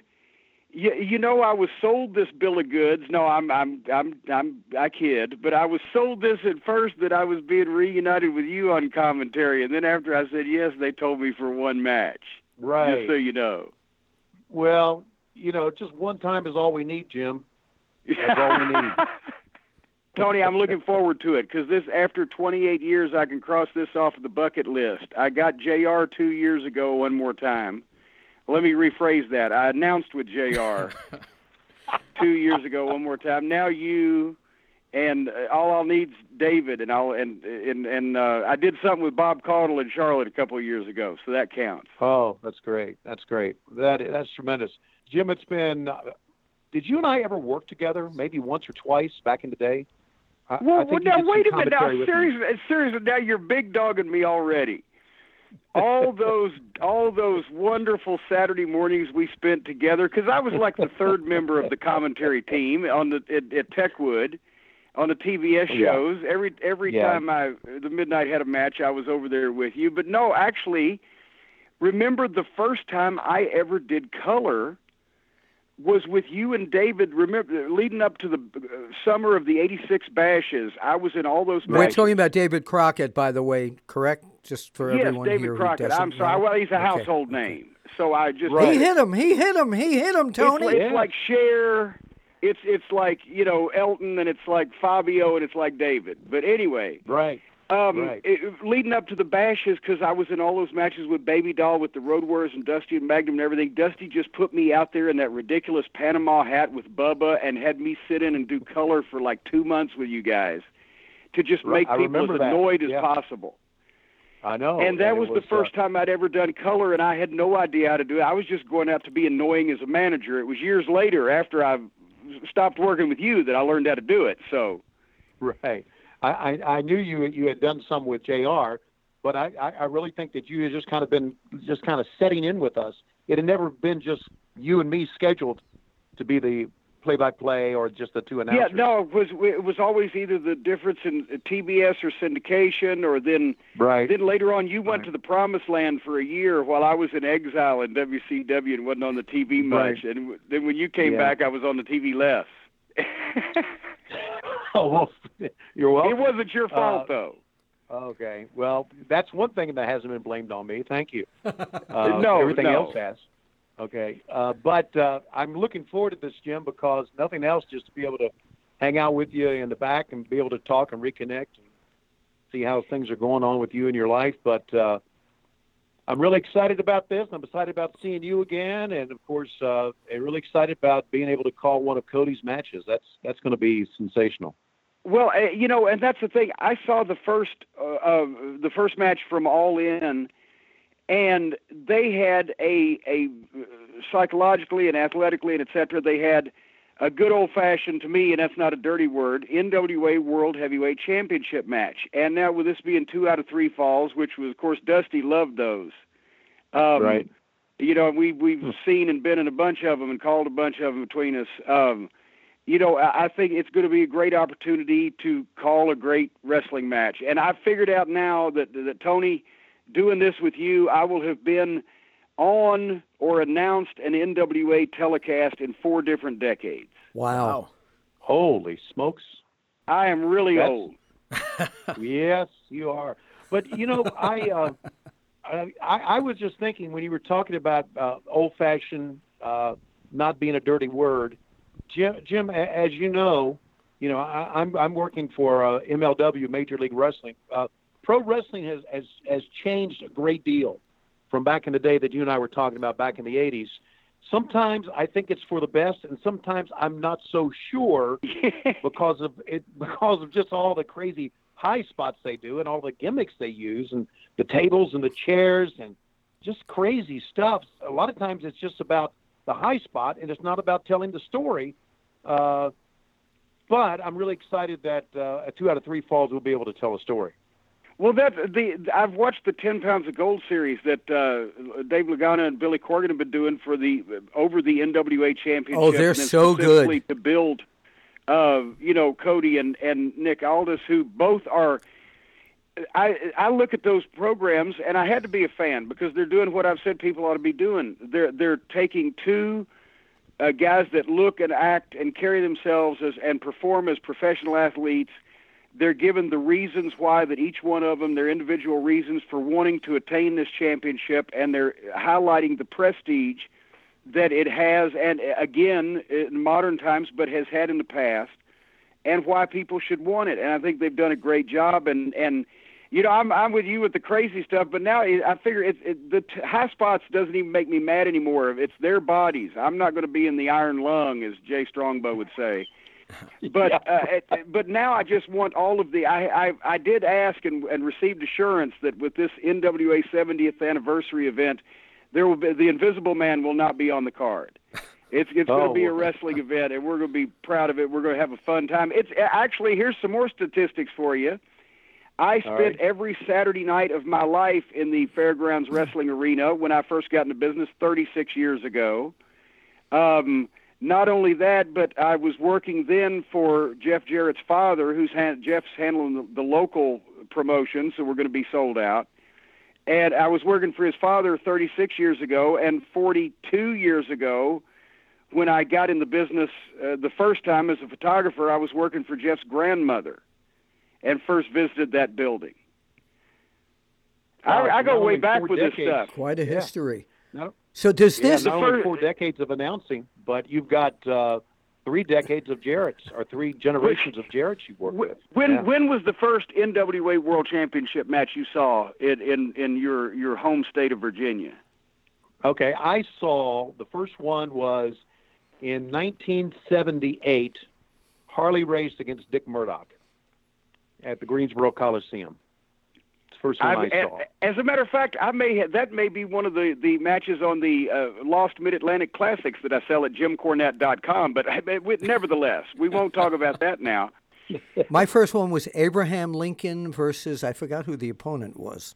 No, But Bill, you, you were you were there you were there when Strangler Lewis shook first shook hands with Toots Mondt. You Oh. have been from one to the other. I actually thought it was Jerry Lewis, but go on. But I I think I beat you by four years. I saw Lawler versus Jack Brisco in 1974. So I have a question for Oh, both for both oh. of you guys. Did you ever think that the NWA championship could come back to the prestige that it, it currently has in the business right now and all the excitement behind it? Did you think that maybe those days were done, that it was a dead brand? And are you surprised that it's been able to have this resurgence?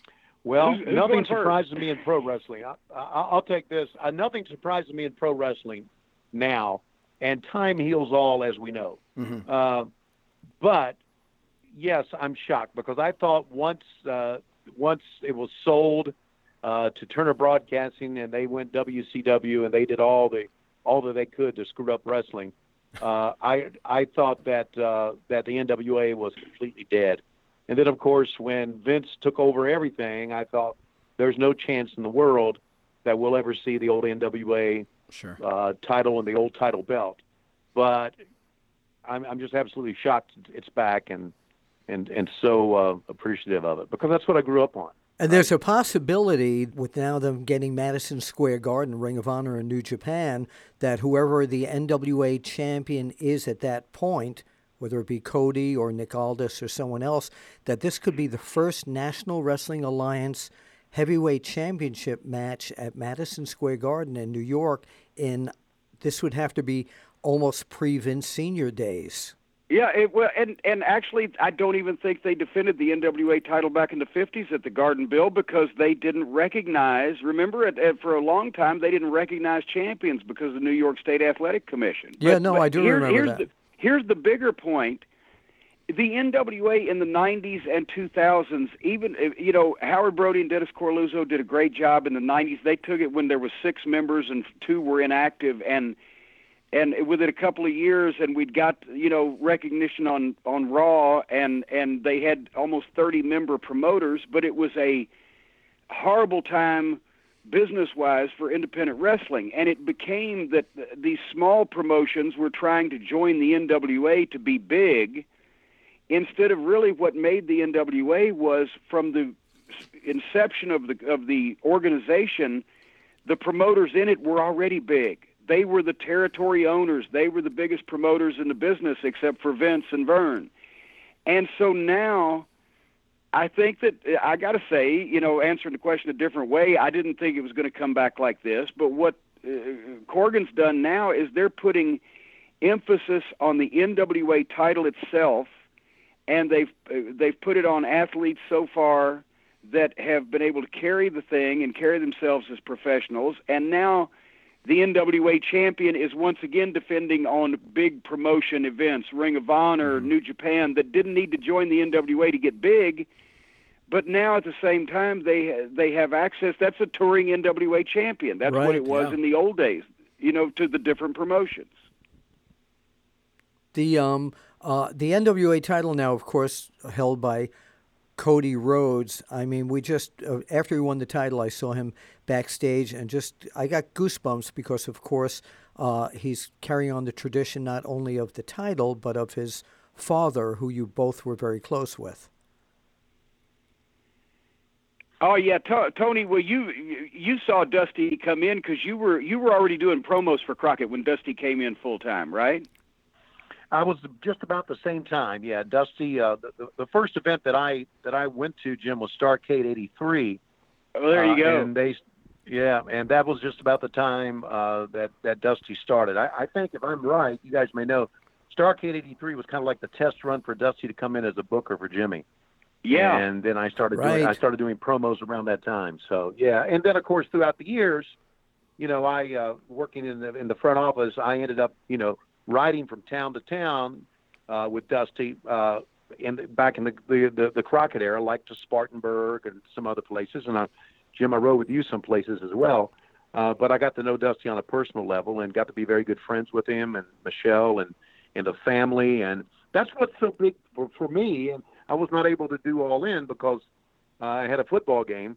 But uh, this is going to be the weekend where we don't have a football game. We have a bye week and so I can do it. And so I finally get to do uh, a, a match for for Cody. I know Nick too very well, but I can finally get to do a, a match with Co- for Cody and, be a part of that. And uh, it, it means a lot to me. Uh, to be able well, to hey, say also, that I Well hey also, you that. see, you as an announcer, you were neutral, so you could ride with the heels like us, or you could ride with the the office big dogs and and you know and suck up in the car. But Right. I'm jealous of you because riding. In, I, I never got to ride in a car with Dusty. That would have been. We got to ride on the plane with him with 16 people, but a Yeah. car ride with Dusty had to be fucking hilarious and in, informative on a number of levels. Yeah, but, uh, it- you it know, was. When, when he would come in, when he would come in the interview days, and you'd been standing there, you know, for six hours holding that microphone, but they Dusty didn't have to hang out with us. He was in his office being the dream and doing the, you know, genius dream business. But when they would call him in for an important town like Philly or Charlotte or whatever, and he'd come in, it was like a force of nature, and everybody pricked up because they wanted to hear what you know the dream promo was going to be. yes. It was just he was he was different. Tony, at one point, yeah, was, you walked away from the business and you said, "That's it. I'm done. I'm not coming back anymore." And I got to tell you how thrilled I was to see you a few years ago at one of the uh, wrestling conventions, and little by little you came back. So you know, we always ask the wrestlers. I thought you retired. I thought you weren't coming back. What precipitated your comeback to the business? Well, it, started with uh, with with Conrad Thompson getting touch in touch with me about doing a podcast again, and uh, the podcast helped me pay for my daughter's wedding. Right. Uh, and then then Court Bauer got in touch with me about doing MLW, and I originally uh, didn't want to do it, uh, but then when I started doing it again, you know, I you you go to these events, and everybody has a great appreciation for what we did in the past. I'm talking about Jim back when we were doing TBS back in the 80s. Oh yeah. That still resonates for these kids, you know, Yeah. and then through the 90s and everything. And so they have a, a profound respect for old school stuff. And I got to think, you know, if I can help them by whatever, by whatever means, to help them enhance their career, put their career over, I'm going to give it a shot. and so I decided to do that, and I'm just having a blast by doing it. And again, it's like it goes back to what I was saying. Time heals all. You know, I thought that I could walk away from wrestling and not get back into it. But I'll give you a perfect example. I'm I, I'm not that active on Twitter, but I do have a Twitter account. And back uh, years ago, when I would be on Twitter and uh, tweet something about the Braves or tweet something about the Georgia Bulldogs, nobody on Twitter wanted to hear what I had to say about baseball or football, That's right. but they wanted to hear what I had to say about wrestling. Yeah. So, uh, so Did- it's kind of like, well, here, yeah, I'm back. So there you go. Did you follow it uh, through the years that you were inactive? No, I did not. Not at all. I uh, I did not watch when I when when Raw was over, or when Raw took over uh, on that that uh, in that March of 2001. The first wrestling show that I watched after that was Royal Rumble 2017. Really? I'm Um, so jealous. I, I, yeah, I just I just We I all stayed are. away from it. I just did. Yeah. We all are. You, well, you you you missed a little good stuff in there, but you you you missed a lot of stuff that gave me headaches and twitches and night sweat. So Well, we're I'm watching a lot of that stuff now. I'm I'm I'm rewatching a lot of that stuff now, getting uh, getting accustomed to some of the stuff, and it's it's some of it's pretty good, some of it's bizarre. So, you know, we're we kind of live in a time now where people are very nostalgic. There's a lot of television shows are rebooted and a lot of, you know, remakes of movies and everybody kind of, you know, is is running high off of nostalgia from the 80s and the 90s. Um, now obviously you've kind of, you know, alluded to the you know what you're doing now and everything. Do you think that that's kind of what's bringing what what brought you back as far as the fans that maybe because you were gone and Tony, I guess this question's mainly for you, but because you were gone for so long from the business that people are they they're just so excited to kind of hear because you were the voice of the NWA of WCW for so many people. Do you think that the fact that you were gone for so long has really benefited in people wanting to hear you? Yeah, I think so. I, I think it's helped me out. I mean, you know, uh, absence makes the heart grow fonder type Right, thing, and I think by the time we were done, I was so overexposed. I mean, I called everything for WCW. You did, yeah. and I think it I think it hurt me, and I also think that my my commentary and my work at the end of it really sucked. So I I really think that I was not good, and I think I was overexposed, and I think they had seen enough of me, and I think it was good I took the time off. But you're right about nostalgia. Uh, kids who grew up in the 80s and the 90s now they're big into nostalgia. This, this is the perfect time for me to uh, to get back into it because uh, I mean we uh, the, the response that I've received has really has been overwhelming. When I thought that I left, that you know they don't want my ass anymore. I'm done. They don't want to hear me or see me anymore. And now I'm back and I'm enjoying it. And I and I did say two things were uh, were uh, responsible getting me back. I wanted to be able to reconnect with Jim Cornette. Uh, that was number one. Number oh, two, you're I, so I. You told me it was me when I saw you three years ago. Well, Come on. Would you hang, the joke is not finished yet, Bill. Go Hang for it. second. Okay. And the second thing, I, I, I got to see Bill Apter. Uh, his son Brandon had worked for us for the baseball team in Gwinnett, the Braves AAA team. And Bill came to see us, and I looked at him and I was thinking, oh my God, he looked like he just got out of a nursing home. I better reconnect with these people before he dies. So uh, th- That those, was those it. Were the, That was those were the two things that got me back. He kicked my walker out from No, underneath and, me. and Tony, Tony, you must admit, not only does time heal all wounds, but also uh, nostalgia covers up a lot of warts because we, we tend to get credit for the the majority of the good. St- we did more of the good stuff and less of the bad stuff, but we still did some bad stuff. But Oh, it, we did we more of the good stuff, so it, we get now we get the pass because the people are just happy to see we're Yeah, still there- breathing. There's rose-colored glasses Yeah. with all Yes, with everything. yes.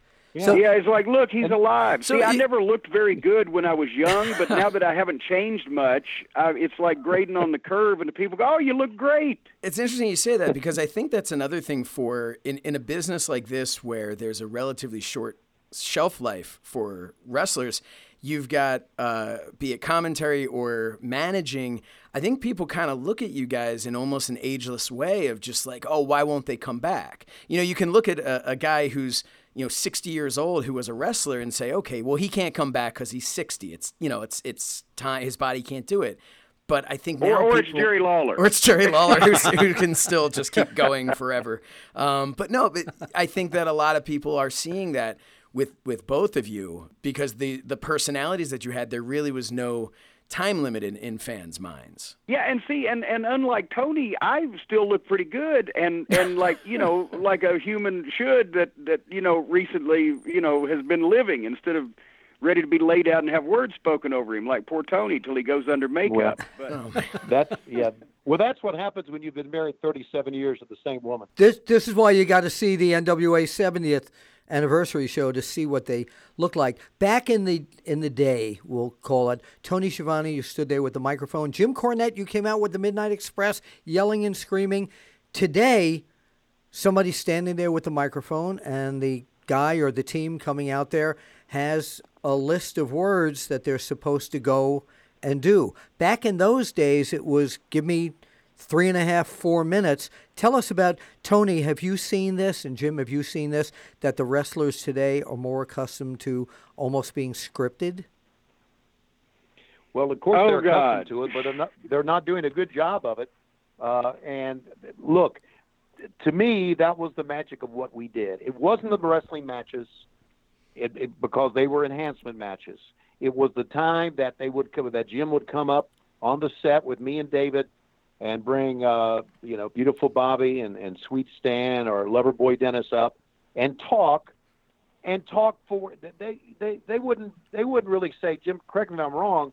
Back then, back in the TBS days, they wouldn't say, go out and give me three or more minutes. They would let you go out and talk until Dusty thought they should wrap you up. Right. Yeah, well, Uh, you, and- you you had an alleged time, but if you were going good, you wouldn't get the rap, and if you were dying, Right. you'd get the rap early, right? Yeah. Right, right. That was the magic of what we did back then. It really was. It was taking the talent that you had and making it work, and people wanted to see that. You watched it for the interviews. That's why you Tony, I watched got- TBS. I got one for you. We just talked about this just, and played this on my podcast, the highly rated Jim Cornette Experience that airs this week, uh, this coming Thursday. Um, if somebody sent Yesterday. me an email Yesterday. link to, uh, uh, well, there you go. Uh, yesterday in the time warp, but sent me an email link to one of our local promos we did at the office on Wednesdays in Roanoke. It was 1986, and I remembered it as soon as I listened, as soon as I saw it, rather, because that was when we had gotten a complaint from Roanoke Lynchburg, from Falwell, the moral majority, whatever it was, the, the forces up there that say we were we were being too violent in our descriptions and threats on the Right. on the promos, right? And Right. and with 20 seconds notice, I did three minutes on. I'd like to tell you what we're going to do, what Big Bubba's going to do, and the Midnight's going to do. But some small-minded people want to dictate what we can hear and what we. So we're going to slap them on the wrist. We're going to talk. we're going to talk mean to them. I can't get more descriptive than that. And we did three minutes on not being able to be violent. Uh, see, that, and you that- were that- and, and Jackie Crockett is back there doing that hee hee. yeah, I know. I know. Were there ever times that you did Okay. interviews interviews uh, with uh, Jimmy that he'd say something so outrageous you had to hold yourself back from just breaking up? No, I, I think it's it's pretty. Uh, you know, I was always, and and Dusty always kind of taught me this, uh, and and I knew that. You know, when I would hold the microphone for Jim and the Midnight Express was around, you know, Bobby used to screw around with me all the time, put his arm around me or say something. Even he would even talk to me as Jim is talking. Right. So I would always try to get myself out of the camera shot. I would try to get maybe behind Dennis or behind Bobby or out, but I would be laughing. I would be smiling. I think there's a picture in Jim's book of me smiling at some of the stuff that Jim would say. If you didn't laugh, you didn't have a good time with it, then gosh, you didn't have a pulse, right? Uh, well, and and, uh, besides that, in in some cases, Tony had that stone face where he would just he'd kind of smile a little bit and just shake his head like, "Oh, folks, this Cornette." But I was trying a lot of times. I was trying to get Bubba because Bubba was a victim. I could and he couldn't crack a smile. He was forbidden. Right. To show emotion, so uh, he's he's there sticking his thumbnails into the side of his skin, trying to right, not to laugh. right. And whenever you'd see Bubba turn his head from one side to the other, you know that he was holding it in. I mean, you could Yeah. tell it. Absolutely. Yeah. Yeah.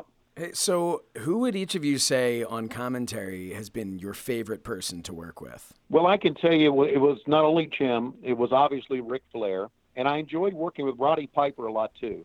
Now, Dusty is a foregone conclusion because Dusty was so entertaining. But I, I really think that you got to kind of uh, slide Roddy in there because I did some things that maybe uh, they didn't see on a national level, but back what Jim was talking about, back in the in the old Crockett garage back there, I did some Yeah. wonderful things with Roddy Piper, uh, for especially for the first Starcade, and those those uh, uh, stick in my my my mind. I remember Roddy coming in. He had just his plane had just landed, and they ran him from the Charlotte airport to the Crockett's. He came in with a Halliburton case, and he came in, and Gene Anderson said, "You're up." And he opened up the Halliburton case, and he had a dog collar and a chain in it. He put the dog collar around on me, and pulled me back and forth by the chain this. and the dog collar, back and forth on the set. And I'm thinking, wow, this is one of the greatest things I've ever seen. A guy who just ran from the airport, got in here, and was able to improv like this.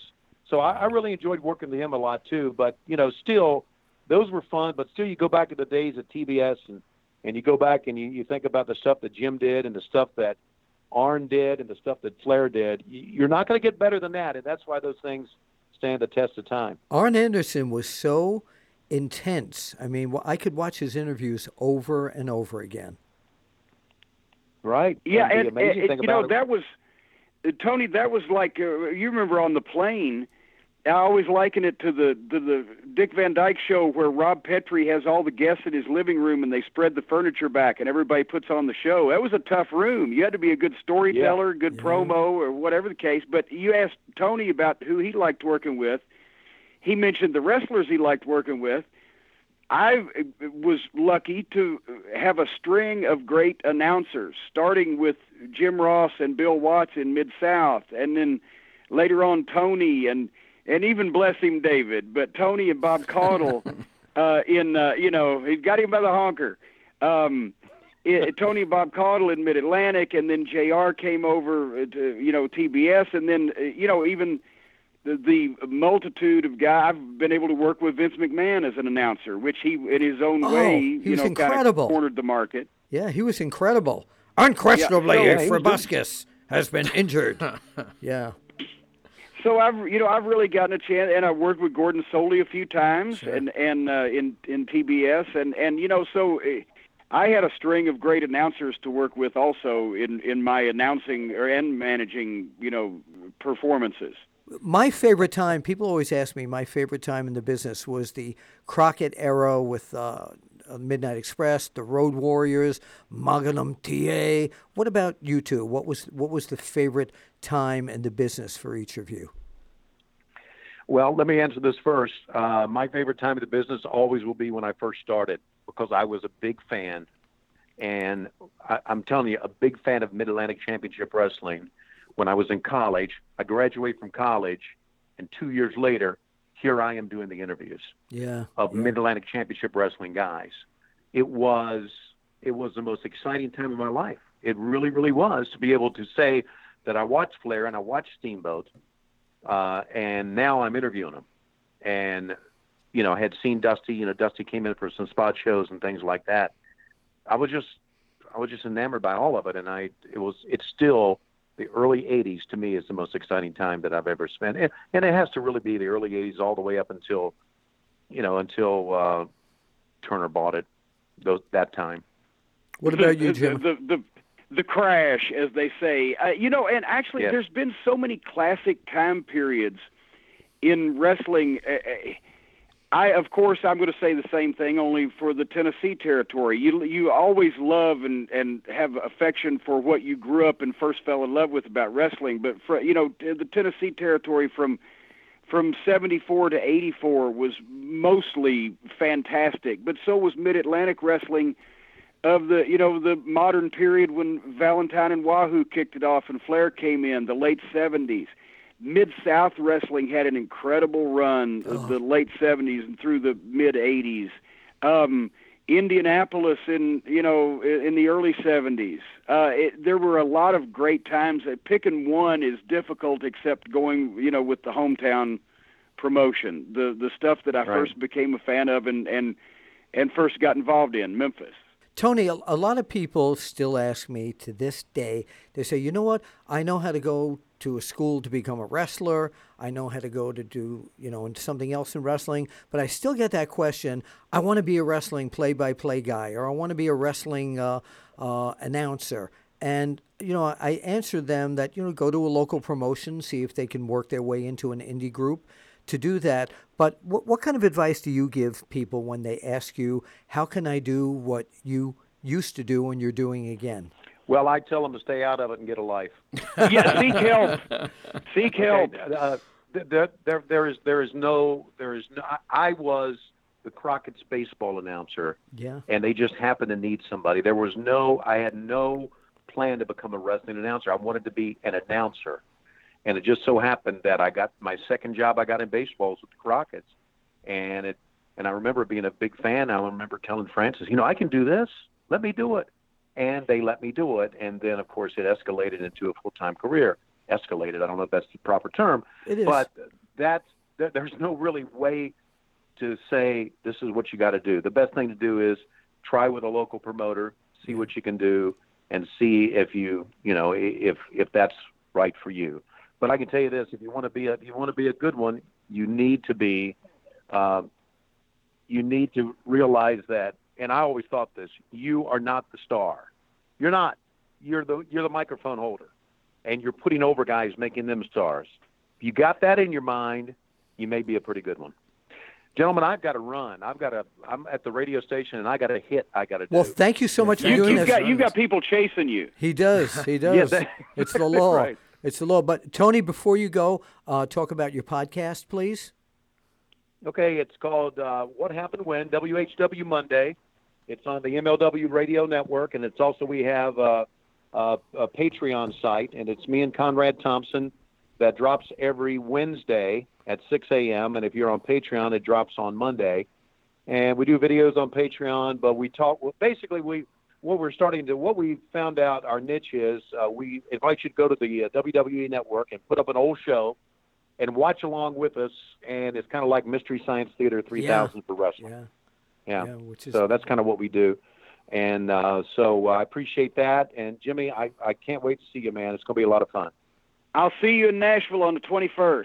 You got it, buddy. Thanks, guys. Uh, Thank you very much, Tony. Tony. And Jimmy, don't hang up. We got a question. No, got a I would question never hang up on you, Well, Bill. I but hope no, so. I know I we, hope- we're bidding hope not. adieu to Mr. Schiavone. We are. Yeah, he's go- he's off now. so now we're going to go old school wrestling. well, boy, I thought he'd never leave. Uh, me either. Now we can talk about him. Old school wrestling. Jim I thought we were going old school after chat because No, Jim Cornette's a previous We're doing guest this. on the That's show. right. So That's right. But you're here- our first our first uh, two time two time. uh, guest on two the time. chat. Yeah. Two time. well, I hate to toot my own horn, but toot toot. Uh, well, you know, I bring the ratings, guys. What can I say? You do. Uh, you yeah, I have that talent. You and that guy. What was his name? Kenny. Uh, Uh-oh, he Brolin. Bolin. he What had some things name? to say. Oh, the, bo- the the bowling alley. the Yeah. bowling alley. I know. We're just. we, we can only hope to aspire one day to the heights of podcastingdom that the bowling alley uh, received. So we're going to go back to an old school thing here. I'm going to do this like in the old, and I love how people today say in kayfabe style.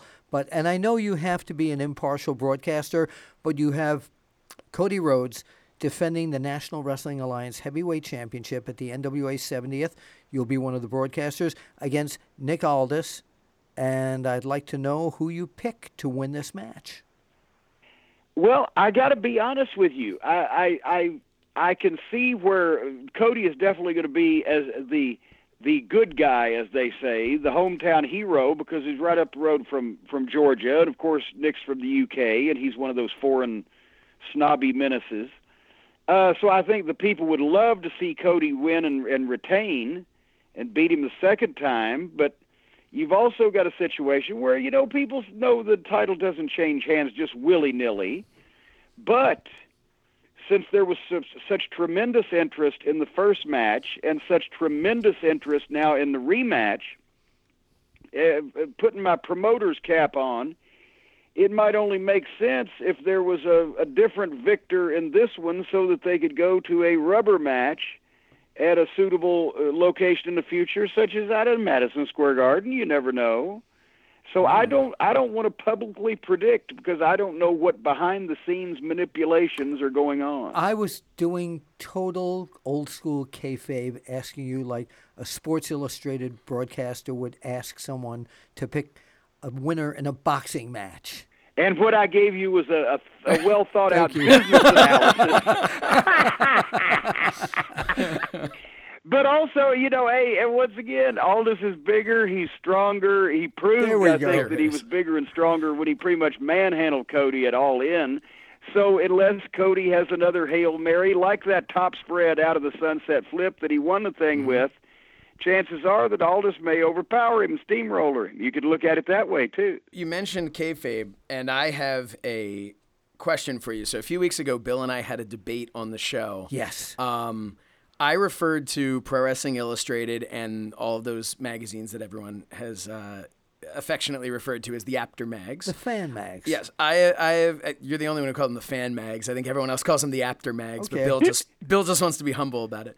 But we, I referred to them as kayfabe magazines, and Bill disagreed with that and felt that that was not the proper use of the term. So I wanted to get your opinion. Would you have referred to those magazines as kayfabe magazines? Well, no, they they were they were wrestling magazines uh, for fans of wrestling that did not break kayfabe and destroy the illusions created by the promotions therein, but to be actual kayfabe magazines, they'd have to be fake things masquerading as magazines. They were indeed real magazines. Right. There's, that's the point I was trying to dri- drive to Josh was that the word kayfabe, like today, the younger people today, they say, "Oh, Bill, you worked for the kayfabe magazines." I said, "I don't know what you're talking about. I worked for the wrestling magazines." Yeah, a kayfabe magazine would either be a magazine that was keeping itself secret from the world, or it would be a phony magazine that wasn't really a magazine but was masquerading as a magazine. All right. Now I have one other question, and thank you for clearing yeah, that. I, I'm gonna have to. up. I, I'm ex- you acquiesce to. Uh, I have. I lost this debate. right. No, I think you, that's you, official. you definitely. Jim, before we let you go, um, your book is still available. Everything I've ever done is still available. I know No, that. I know tell a lie. The Midnight Express book is out of print and a collector's item, but if you go to jimcornette.com, you can get the full line of Cornette's collectibles merchandise, including my DVDs, straight shooting series interviews with all the wrestling legends, classic wrestling, wrestling gold, a 10, 10 hour classic wrestling set for only 10 bucks uh, books and T-shirts and so much more. Listen to the Jim Cornette Experience every Thursday. Listen to Corny's Drive Through every Monday, where I answer viewer mail. Um, see me on FITE TV on October 21st. I'll be uh, appearing also at the Louisville SuperCon in November. I'll be at Fort Wayne's Heroes and Legends in October, and then I'll be uh, at the Midnight Express 35th anniversary in Nashville, Tennessee uh, on December 8th and 9th at the Nashville Comic Con, and then I'll be hibernating for the winter. Yes, as you always do. Jimmy, thank you so very much for uh, for doing this again. And this was our first uh, try at a tandem interview, and I want to do a lot more of these. This was excellent, and thank you so much for being part yes, of this. Yes, it was a, a menage a quattro there. Oh, I like I like that. That's a that's a good word. that's a good word. Uh, Thank you, wonderful Willie. and I Anytime love for you, and. I will see you soon. Likewise, you know Uh, that, and send my love to your lovely wife. I will. Bye bye. Well, that was a great interview with Tony Schiavone and Jim Cornette. It was a shame that Tony had to leave so soon. He is a very busy man, uh, but we will certainly have him back again. Uh, and I have a sneaking suspicion we will bring Jim Cornette back again as well, even though he sided with you, and I have officially lost. Uh, and and in fact, the magazines I concede were not kayfabe magazines. No, they were they're fan magazines that- They were fan magazines. Fan magazines. Um, and but I think we can all agree that they were the Apter mags, right? Um, no, they were the Stanley Weston London Publishing mags. There you go. I knew I'd get you on that one. Uh, all right, but moving on, we have a segment, uh, a new segment that debuted last week that we are going to bring back. Uh, got great reviews, and we're going to bring back this week. And this segment called the Apter Chat Classics is brought to you by Smart Hold Message on Hold. Josh, when I called you before, Mhm. before we were going to tape, I was delighted when you said, hold on. There was entertainment. There was a message. I didn't have dead air. So where did Where did you? How did you do that? Well, I, you know, as you know, I have an office here. I have a studio here where we do the Apter chat, and uh, I thought to myself, you know what? We put people on hold sometimes. I got to get Smart Hold, and that's what I did. So, what is Smart Hold? Smart Hold is a message on hold service for only $35 per month. That's right. That's it. Only $35 per month. Plus, and this was something that I loved about it, no contracts because I wanted to know that if if if I wasn't going to like this, I wasn't going to be locked in. Guess what? Contract or no contract, I love it because what it does is it gives you and your business something to entertain your clients with. So when somebody calls, uh, you know, you can have anything. You can have a radio station playing or, or, CDs, or which are illegal, by the way. Maybe you have some really bad music that came with the phone, or even worse, you have silence, which with today's cell phones, placing a caller on hold to silence is is pretty much a way to guarantee they're going to hang up the phone because they're going to think maybe they were disconnected. Can you afford to lose that call, Bill? No, absolutely not. I know I couldn't. And that's why with Smart Hold, they make your caller's hold time enjoyable and informative while making the caller's hold time feel shorter. Another great thing about Smart Hold is that it makes you sound more professional. With Smart Hold, you get pro voice talent, both male and female, unlimited message changes, professional script writers, broadcast quality audio, fresh background music, music licensing fees, and even a Smart Hold player should you need one at no charge. Now, this a lot of people, Bill, don't realize that like when you have somebody on hold, they are a captive audience, and what you want to do with that captive audience is you want to entertain them, you want to inform them about your product, whatever it is. You don't want them to hang up, and that's why you need Smart Hold. All of this is only $35 per month per location served, and again, no contracts. So go to www.smart-hold.com and order today. That's www.smart-hold.com. Be smart. Get Smart Hold. You know what? What? I think this would be a great idea. And I know Mac is listening. Uh, January. Hey, Mac. Uh, this January, um, Rage in the Cage. It's going to be his uh, the final showdown uh, at the Mathis Auditorium uh, in Georgia, in Valdosta, Georgia. It'll be Mac against uh, Paradise. And can you imagine you put a caller on hold and there's Mac or Paradise doing a promo Ooh. that you can hear? Yeah, I mean, uh, to me, if I'm a wrestler and I get, or a sports entertainer and I get calls, wouldn't it be great to hear, you know, Rage in the Cage is coming up, brothers. Yeah. Is Hogan doing this?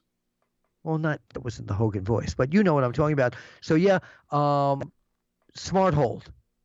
Get it. If you're a wrestler, I think this is a, a a great promotional tool for yourself. Yes, and Smart Hold, as we mentioned before, is the sponsor of the Apter Chat Classics. So, Bill, so what, what the Apter? Chat well, the Apter Chat Classic this week is very interesting because back in the 70s, uh, one of the feuds that I followed and wrote about in the magazines and shot pictures of were the classic matches between the Brisco brothers, Jack and Jerry, against the Funks, Dory and Terry. And Dory Sr. got involved with a lot of these too. But the one on one matches between world champion, National Wrestling Alliance world champion Dory Funk Jr.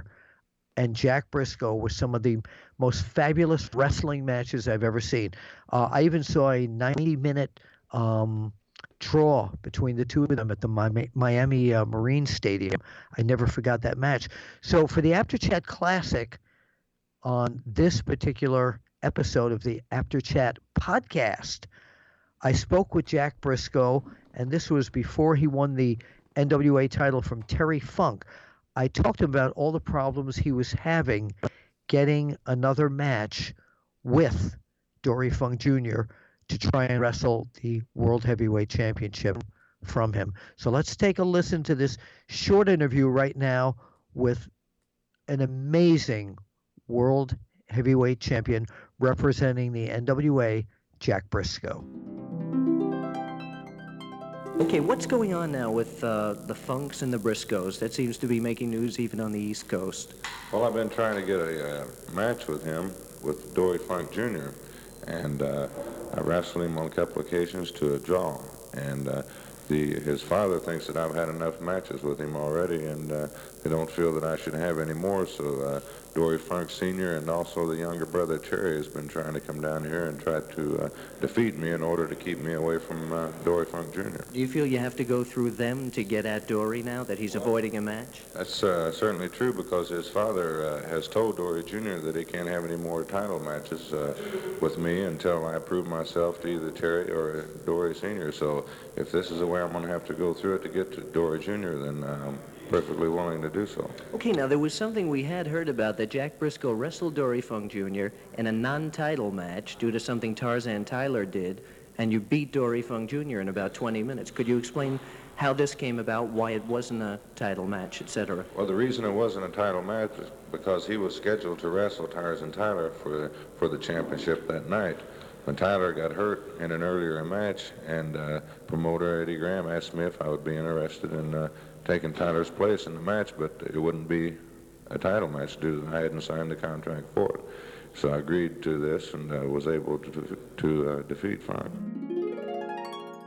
What you don't know, by the way, Jack Brisco is one of the classiest wrestlers in the in the world. What you don't know is that he was one of the people responsible for me getting my steady job at the magazines back in the 70s. Really? I Mr. Weston, yeah, yeah, yeah. Mr. Weston told me he had heard that Eddie Graham, who was the promoter in Florida, was bringing Jack Brisco to Madison Square Garden. And he said, You know what? I'm glad you're working for me part time, but if you go to the garden and you can get an interview with Brisco, you're in. And I went to the garden. I got backstage. I talked to Eddie Graham. He brought Jack over. I said, I need 10 minutes for an uh, audio interview for the Mac uh, for the magazine, and Jack said, "I'll give you as much time as you want." And uh, the story was called. It was my first story in the magazine called "Jack Brisco Tells It Like It Is," and uh, yeah, yeah, and uh, he's no longer with us. I talked to his brother Jerry still all the time. And uh, man, I loved Jack Brisco. He was a champion of champions. Yeah, I unfortunately never had an opportunity to meet him. Uh, I did get the opportunity to meet Jerry at, at Starcast, uh, and that was that was an honor. Um, but yeah, I, I've I've never heard a bad thing about Jack Brisco, um, and I've always heard that he was a, a real wrestler's wrestler. Just a, it was really great to be able to listen to uh, one of those old uh, Apter Chat classics. All right, thank you. Well, Josh, um, next week on the Apter Chat podcast, Mm. we are going to be discussing the very first women's pay per view as promoted by the WWE. And it will be on their network. and it is called Evolution. Wait a minute, wait a minute, wait Yeah. a minute. Evolution was Randy Orton, Yeah. Triple H. I, got to tell you, that was a weird thing watching on Sm- on SmackDown 1000. I thought Evol- so too. Evolution's in the ring, and you can see on the screen behind them the promo for Evolution for the Yeah, pay-per-view. really. And I'm thinking to myself, I'm like, did nobody think this through? That like we're we're kind of using the same thing. You know, maybe maybe they should have called it Evelyn Lucian. I would have called it. I mean, I would have gone with like. Wow, I would have called it uh, like revolution or something, you know, Yeah, because they keep the calling it the female revolution. revolution, and I don't know, but uh, whatever. So- We'll talk about that. We'll wrap up uh, some of the week's news as we always do. yeah, There'll be a lot of uh, controversy. Another classic interview. yeah. like you never, said, you never know who's gonna stop by.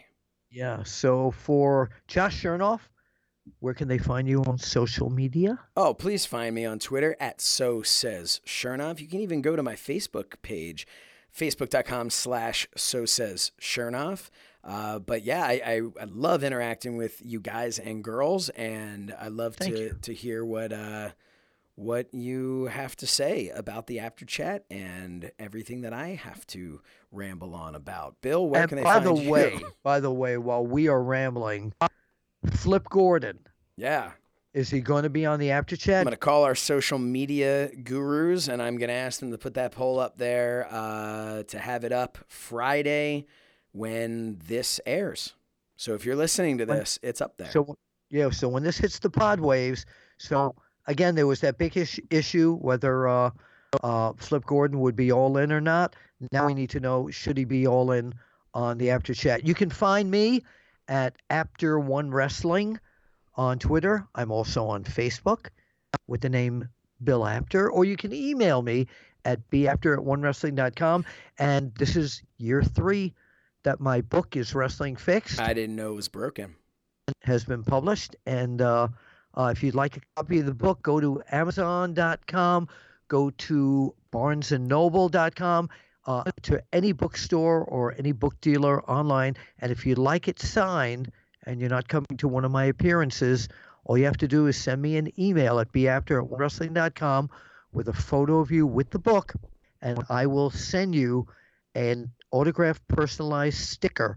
Some people have had me do this already, so you can have your copy completely personalized. And, by the way, before we let you go, uh, something else is going to be happening in just a few days. Uh, someone's going to be celebrating a birthday.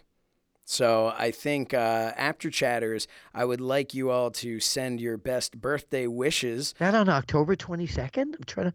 Oh, Pedro Morales. Right. That's Pedro's birthday. Wow, you I know what? I'm I'm for gonna take. any kind of birthday, baby.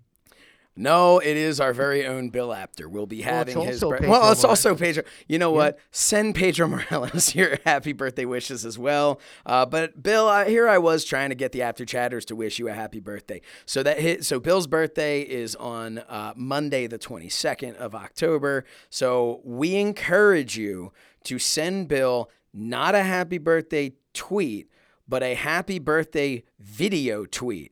We would love to see how many of you Apter chatters will send Bill a birthday tweet of you singing happy birthday. And you know To what? Bill Apter. We will use that on the Apter Chat video channel. Yes, use it on that? there. We will uh, we'll retweet it. Uh, but most importantly, Bill, uh, happy happy early birthday and uh, many many many more. Josh, Josh, uh, several people are taking me out for my birthday uh, on that Monday night. Do you know the town of uh, Abington, Pennsylvania? I am familiar with that town. Somewhere between 6:30 and 7 o'clock, I'm being told that I'm being taken to my favorite lasagna joint. It's a pizza place too called Roman Delight.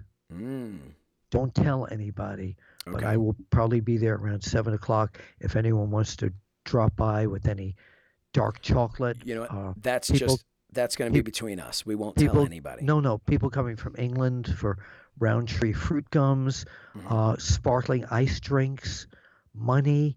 But don't make sure you cut this out of the. Uh, yeah, the oh, we'll final definitely tape, we'll okay? definitely cut this out. yeah, Yeah, we yeah, won't that- tell that would be anybody where Yep. you're going to be. Where where are you going to be again? Just so I know that nobody Roman Roman. Delight in Abington, Roman Delight in Abington, Pennsylvania. six thirty and Yeah. seven between on, six on, and seven. on your birthday on Monday, on October twenty second. October Yeah. twenty second. All right, I'll make sure to cut this out so nobody knows.